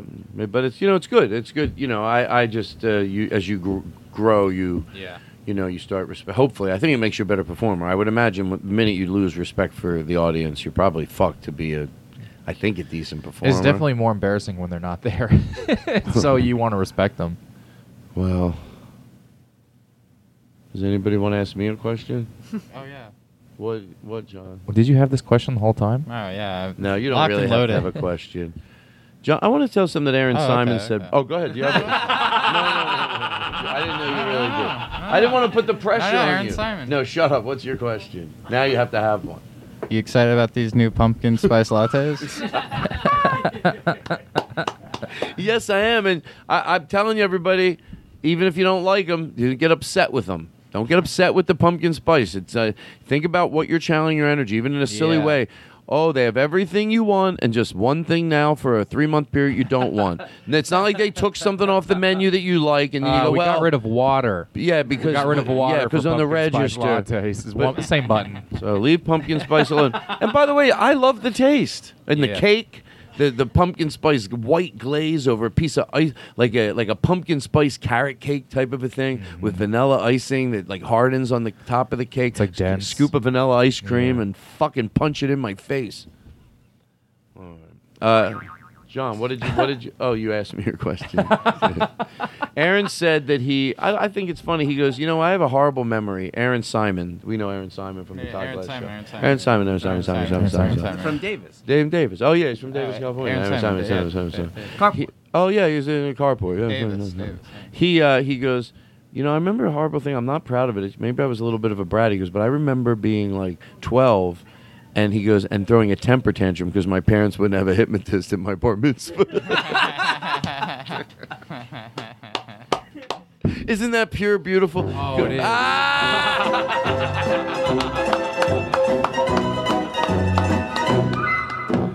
Oh. I, I tell you the truth. uh, if, I'll I'll go next. If every if anybody has one, it can merge into a memory of when you were younger. But but uh, mine's specific to that sort of too, like being a little bit of a brat over not something really for me. Do we even need what's something nice we can put in the background? We're going in for the close, people. This was great. Nice. Yeah, was I needed this tonight. I, I just was. I said I don't want to. First, I thought I didn't want to do a show because I was from the Doug Benson thing. Yeah. I'm like, well, I don't want to. I want to. I don't want to. I want to hang out tonight. Yeah. So I'll just have like a mellow. So is like a good merge of those two things. It's perfect. It's you get to know somebody. You l- learn a, b- a lot about them in a podcast. Why didn't Aaron's parents just go? We did. we did? you don't remember? Oh, he was good. he was good. Bring, bring it down. a little. No, that's not. That don't be sorry. Be be glory. A Little low, little low. Yeah, that's okay. So anyway, I remember my parents were buying a car, and I wanted the stick shift in the middle, and I was in maybe fifth grade Instead of on the steering on the steering wheel. Yeah, with some of the cooler cars had it in the middle, you know. And I was I wouldn't shut up about it. I was like, I want to get in the middle. Does it have it in the middle? Is this the middle? The guy would go, We're gonna drive one around the back. Does this one have it in the middle? Does it have it in the middle? Finally, my dad was like, I, don't know if we're getting it in the middle. and uh, and then people, what did that kid want over there? Candy? No, he wanted a stick shift in the middle. Look at him. Look at his big head. Cute kid over there wants a stick shift in the middle. I wish I had the money. I'd go over and pay for it. His dad's disappointing him. I'm sitting down. I can't believe I can't get it in the middle. I knew they wouldn't buy. Once they looked at a Fiat, and then I figured it out. They're not buying anything. It was so I would get so excited. They were looking at a Fiat, a little sports car, because my mom we had a cool little station wagon. Yeah, and it was cool. And it was like this was like 1976 or something or 70s, and I thought, oh, they're gonna get one. No, they didn't. They never did. That's why I never do that. Don't bring young kids when you're getting a new car. They get excited. Yeah. And if, eh, or at least tell them, go, we are not buying a new car. We're just gonna look at it. Don't disappoint these kids today. They're precious. I'm, I'm I'm actually being uh, silly serious. Do you have anything like that you remember little? I think so. Uh, I remember having like a tricycle when growing up, and then my mom was like, "Hey, do you mind if we give it to my friend's kid or whatever?" I was like, "Yeah, whatever. I guess I don't care." And then for whatever reason, being a kid, I guess like I saw him playing with it and I wanted it back or something. I like so I like made my mom feel bad about ever like a- giving it away for years too. That was the worst. that was the worst thing. I would bring it up like randomly, like five years later. I remember one time she like slammed the car door after I did it, and I was like, okay, that was. I'll stop doing that, John. And and and I, but I mean, like she slammed it outwards into something. Yeah. I, I have to tell you, I have a very specific story just like that. And my mom, eventually, I stopped doing it, but accidentally. Like my parents, unless I have some twisted, me- unless my brothers have different memories, but they didn't hit us. Once in a while, my dad was mad if, if he would he would throw something, but you know it wasn't really you know my mom would sometimes storm off if she got, couldn't take it and take the car and drive around the block. But hey, now looking back, that's a good thing to do Yeah. go get get out get out of the situation. So so this was such an accident, and I never judged my mom for it, but I would bring it up every time we were in an Italian restaurant, and I was doing something, and she went to push my like arm off of touching this thing, and I hit my head, and I got a big mark, and I had to. And I, but my all my memory of my parents is great. Like I that happened. I knew it. Like I knew it then. I was old enough to know. Like that was just an accident. My mom did not want to do that. But every time I would go, maybe I'm special, you know, because I would be in special classes because Yeah, you hit my head against the wall. and I would always, and then when I was like 30, I would still do it. I go, remember? I would go, well, remember that time you hit my head on the wall? She would go, oh, guess what funny happened? You mean like the time you hit my head on the wall? Then she honestly told me that that always really bothered her. And you know what? I was glad I was um, emotional enough to be able to go, oh my God, mom, I'll never do it again. Yeah. I'll never do it again. But mom, I said, I don't like that was like I always knew that's what was funny about it was like I was aware the day it happened that you know she Yeah. maybe thought I was holding on to a little bit but, but one time I slipped again and almost did it and that was it and then I never did it again but I guess if she listens to the podcast she's gonna go you're still fucking talking about that Aristotle any memory of being a little or a kid like something little Plenty, too many. shoot Uh, I once had uh, I, I don't even know who got it. So that's for the first issue. Uh, a big Lego pirate ship that my mom and dad built for me because I I don't know why I didn't build it myself. It's obviously way too difficult to build f- for this child. Uh, and then my cousin had a toy pirate ship that was just like single piece of plastic ship, not Legos. And I wanted to trade with him so bad, and I was begging them like, "Let me trade the ships with him." But they're like, "No, obviously not. This is a large Lego ship that we built for you." I was like, "I don't care. I want that. I want that one. I can bring that one in the tub with me." Did you get it? I, I don't think so. I don't know. But I was definitely a, a huge Brad. Brad. Yeah. I like. Uh, How old were you? Thirty. Oh, it's- it's been months, yeah. no, you're not thirty yet. You have a tub? Wow. What? Were, This is. I always. Uh, I would like throw little fits about stuff sometimes. My dad had this picture of me on a rocking horse, and I was just. I was probably like, you know, three in the picture, and like seven or eight, and I'm like, what happened to my rocking horse? and he he's like, oh, I let my brother ride it. His uh, my uncle, his brother, who's like legitimately 290, 300 pounds. He's like, I let my brother ride it, and he broke it. And I'm like, you let Uncle Craig get on my rocking horse? And I started screaming. I'm like, that broke my rocking horse. What I didn't know was that was a picture of my dad, not me, right? And so he was two in the pi- and I just got so mad about a rocking horse I never had. It was a photo of my dad who let his brother, who was four at the time, ride the horse, and he broke it. And I got, I legitimately yelled at my dad, where I was like, I, I can't believe you let Uncle Craig. And that, and my, da- you know, Oh my he did. It God. didn't really upset him because he's like, my son is an idiot. Right, like, right, right. it's black and white photo. Uh, and I was like so mad, and I just was like, you're gonna let him. Br-. And it's like years. And how old are you by. here? You're like ten. I'm like se- seven or eight. Oh my Years go by, and then I'm like, "You let Uncle Craig break my rocking horse." my my dad's like, "We never told you that is not you in the photo," and it's like a prominently placed photo in our house. I just for years told people. Oh, so they waited years. They just forgot because I'm a Oh. dumb idiot kid. It wasn't important to them. and, That is so funny. and I then just years later found out that it was. Uh, Never, I never had a rocking horse, You're and I getting mad. screamed at my dad You know, it's about so- it. What, what it says is that there was no emotion there because it never happened. You were going through the motions. Right. And don't do that in life because we've all probably done that. You're I just mean- mad because it feels like it's time to be mad. That's also a new thing to be mad about. It's like, well, why didn't I ever have my own fucking rocking horse? And I probably for sure did. Hey, dogs, we're going to close. Hey. Rough, rough, rough. This was There's a, a cat. 14 hour podcast in your time. yes. There's a cat that comes around the house lately. Tell you the truth, I love it. I'm going to remember to buy some cat food tomorrow. Yeah. He makes his rounds, I think, around the neighborhood, but he's so friendly. So I let him in the house today. It's fun. It- What it- color is he? He's gray. Oh, he's got a fun. collar, and he's so friendly. He digs into you. Yeah. Turns upside down. I like get in his belly and I mush Yeah. it. I, I didn't do that right away, but now I'm comfortable to do it.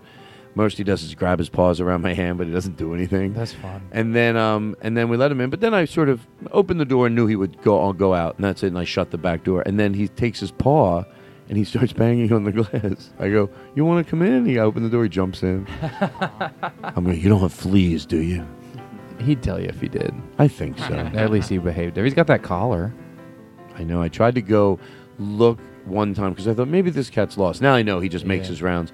And I was trying. The only time I had difficulty with him, every time I went to look at his collar, he put would flip under o- over upside down and grab my hands. Yeah. like he thought that was me trying to. He would go, ah, and he'd start. I go, no, I want to look at your collar. So maybe he's like a Rumpelstiltskin thing, where if you see his name, he disappears. and he's like, he's like, no, no, no, no. I saw him up the street, but then Aaron said he saw. I go, I think he lives up the street because when I was driving home from the gym, I saw him sitting on someone's porch.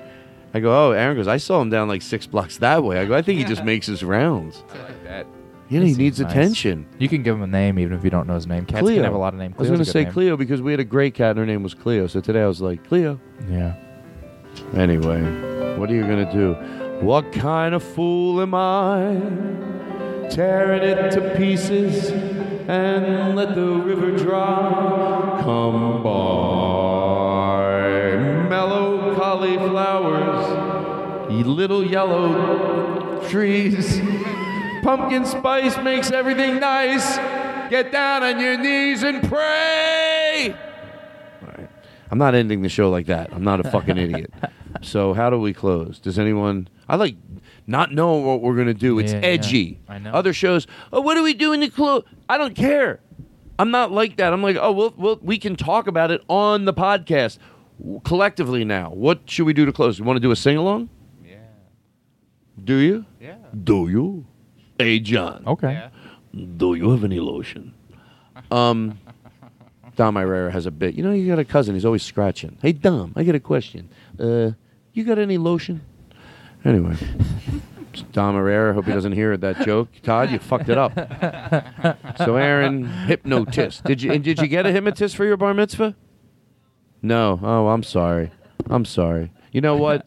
we'll get you bar mitzvah Yeah. right. Your parents are mean and cruel, and quite frankly, if child services, I mean this, found out about that, they would come in and take you fu- away from your parents. That's a bullshit move. They got the money. I seen their checkbook. I know a closed comedy club in Missouri that used to book plenty of hypnotists. Yeah, that, uh, yeah, they'll let you- come make you dance like Britney Spears. To all, like on a serious note, I don't know if this. Can we get any fan base to get a hypnotist in here? Oh, oh yeah, Yes. Great idea. Oh my god! I've not- I can't believe I never thought about that. A legitimate one. I don't want a guy, you know, uh, abracadabra, alakabazoom. You know, Yeah, that's yeah, the, yeah, the yeah. old school ones. They they take a, a coin and they wave it in front of your head. Yeah. I want a new guy, and no taking our clothes off in any of your bits. I don't want to w- come to and you know, Todd was rubbing his dick on the on the on the on the wall. Uh, but anyway, uh, A hypnotist, man, that'd be so great. That would be fun. yeah. So so if if e- Todd Glass Comedy at Gmail, right, Aristotle? Todd Glass Comedy. And what's at- the what's the password again, Aristotle? no, you know what it is. it the is. social in there? Todd Glass Comedy at Gmail, right? Yeah. and there's Twitter and there's tons of ways. Yes, Just, just and then- it. you know how to get a hold of people. People. exactly. If you're a hypnotist, or you know a hypnotist, or Yeah. you just want to You, you, you hire have- us a hypnotist, You want to hire? Yeah, whatever. And you will let you sit in with the show if you hire us a hypnotist. You hypnotist. know there's Oh, there you you know go. there's some good new. Not they don't look like old magicians with pop call. Like you know, there's someone in LA who's like a legit. There will must come and be. do it. I don't. You know. Oh, it- yeah, it's kinda I like a don't. Doctor uh, Oz looking guy. The most honest way I could answer about hypnotism, and I hope they respect me for this, because if it, uh, I don't not bel I don't believe in a lot of it because I think there's a lot of bullshit out there. But I'm not positive if I don't believe in it at all. There, Yeah. I figured it out at certain levels. Yeah, I have. I've debunked it in certain levels, but other levels and things I've seen, unless I want to lie to myself and only remember the stuff that feeds me thinking it's not true. No, I've seen things that went. I've been at a club and I asked a question. Wait, is that person? And then I came up some conclusions. Yeah. But uh, can I tell you what I think my conclusion is, and tell me if you think I'm right or wrong? Because I'm about to say I'm sure there's good ones out there. Maybe those one, maybe the good ones don't do it. In, oh, now I'm going to not Maybe the they right help people person. quit smoking Maybe they don't do it in front of audiences. Maybe the best of the best says the problem with doing it in front of an audience, it can't work every night. Yeah. So what am I going to do when it doesn't work? And then you come up with tricks, and that's not hypnotism. Yeah. If you say sometimes I get a hypnotism, sometimes I lie to them. So maybe the good hypnotist would be doing other things, study of the mind, Yeah. hypnotism. So maybe that's what we want. Because if you have to do it every night, that's what you know. But anyway, hypnotism. Fuck it. No, but I would like to get someone in here because I've seen. Oh, what I thought it was at clubs is mm-hmm. getting. A lot of it is revolved around laughter. Again, somebody might be hearing this and going, "No, we saw that hypnotist at that college, and he didn't do this." And I would love to hear it because then it, because there's something intriguing. People are doing shit, yeah. and they're not breaking. They're not breaking. I watch that. They're okay. Even if they are from the audience, and even if they're going along, wouldn't they ever laugh? Yeah. And once in a blue moon they do, but overwhelmingly they don't. Yeah. And that you can't fake. So I'm not trying to just bring the negative. I'm like, how's that? But a big bulk of it is I think they get laughs. And when you get laughs, how does it feel to get laughs? Me and you know, Yeah. it feels fucking It's- great. It's, it's like a drug. These people don't get laughs. Now they're getting big fucking laughs. Nothing comforts you more than laugh after laugh, and you will do more and more Yeah. and more the most comfortable you get. So maybe it's some euphoric state of getting laughs, and why won't I jump around like a monkey? I, I'm not afraid of bearing my soul because I am fucking killing, and you are. You're getting big laughs at that club. So is that bringing you to some state? Yeah, but it's not Yeah, hypnotism. because nothing feels ridiculous when everyone's laughing with you. Nothing feels ridiculous. As a matter of fact, it feels the opposite. Yeah, it feels like you're in control. You're in control. And also, what an important thought to have to say, I don't know if I believe in it, but I don't want to discount the stuff that goes against what I think. Because that's like a mantra to have that a lot of people don't do. They're like, no, the stuff I believe is the stuff I consume. You know what? Me too. So I hope it's just me telling myself too to just try to because put it out there because you know you you you you, you suddenly don't want to put it out there because you, you you fall into the trap that other people are doing. You just want to. What do you? Come on. Do you mind being wrong? Because that's all this is about. I know. Do You mind being wrong? Yeah. And I've been there where I did mind being wrong, but it doesn't make you in a good relationship. Doesn't make you grow as a comedian. Like Yeah. get okay with being wrong. Yeah, I mean, you see, get into I get into so many dumb, not arguments, but just like interact, and you're just like, you just want to be like, Yeah, but you know you're wrong. Like you know what I mean? Like I don't care how many things you send me, how many weird count. You just want to be like, or I'm like, I know. You just you gotta be wrong sometimes. Yeah, it's it, it, it's okay to be wrong sometimes. Yeah. And what specific thing are we talking about again? Hypnotist. Hypnotist. So anyway, back to it. I don't think I think we. Uh, so let's. If there is someone out there that knows somebody. Um, we would love to do it on the show. We would really love to do it on the show. Todd Glass Comedy at Gmail. Good idea, John. And let's yeah, let's make that happen. Also, a court stenographer I never got. I wanted to bring in a court stenographer. I'm so fascinated by court stenographers. What is going on? Well, they have a special machine. I'd, how do you learn to use it? There's It's a special insane. school. There's It's a special school. Seriously. I, I think they're so. Also, I don't understand why they still paint people in courtrooms instead of just taking a picture. I feel like it's just there to laugh at the dumb painting. 'Cause Maybe it if they're never not looks there- like them. Maybe if they're not there, do they do it? Just take a picture with their phone. You don't have to let cameras like video. Oh, just right. let the judge take a photo. But like the stenographer, I'm like, how are you doing? Maybe this? they're not allowed, so they yeah, have it's to like do some weird old some weird- grandfathered in rule of like Yeah. no electronics in the court. Something but like that. just instead we're just laughing at Maybe some it's a copyright. photo where Tom Brady looks like Sloth from the Goonies. It's a copyright infringement. It's all copyright infringement. I'm kidding. I have no idea. Um, so uh, yeah, we're all good. Aaron, you good?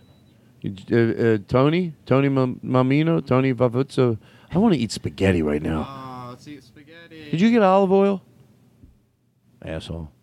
Um, he said yes. That's the crazy part, guys. No, no, he didn't. no, he didn't. That's how mean I am. Yeah, I got it, jerk. Now I can't be mad we don't have it. Well, let's end with a song. What do we got? What could we do that would just be even peace? Let it be.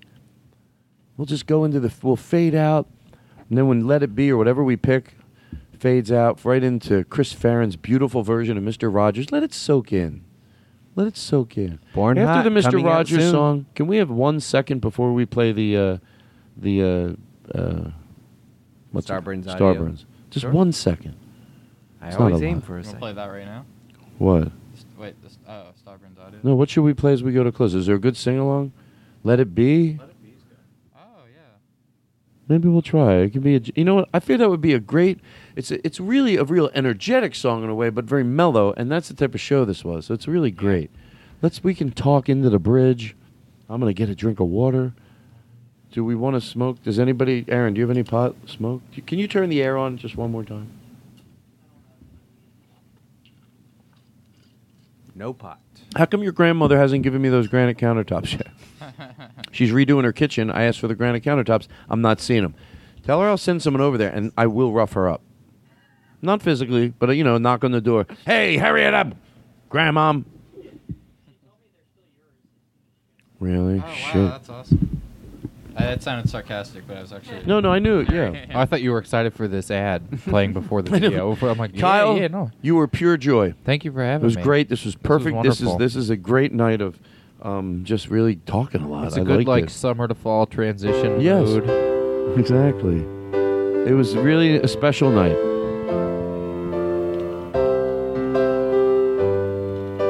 Can you put a lot of stuff? When I find myself in times of trouble, Mother Mary comes to me, speaking words of wisdom. Sing let it be.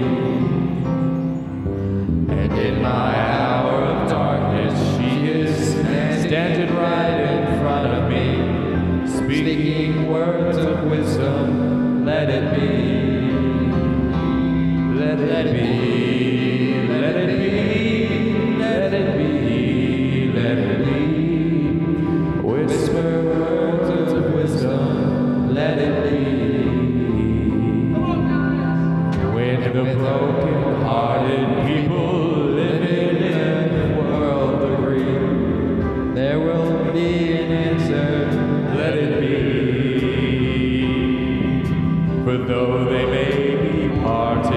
There is still a chance that they will see.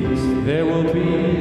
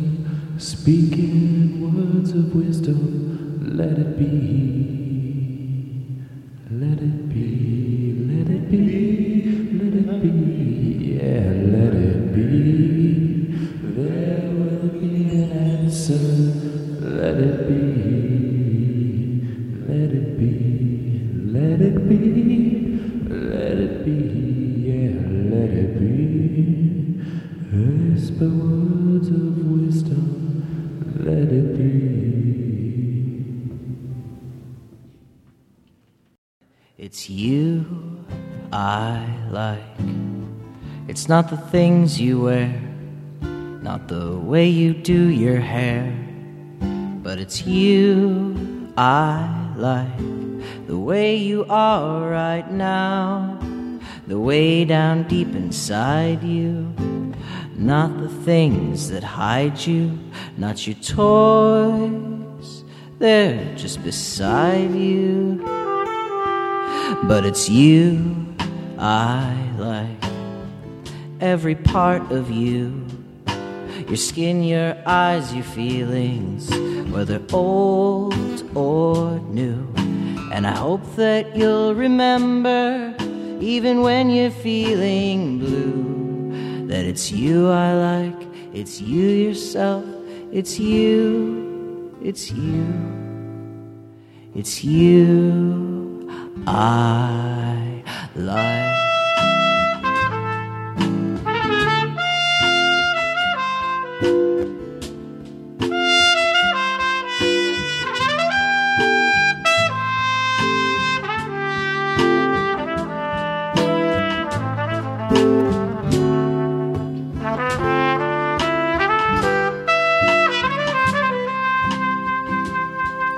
It's you I like.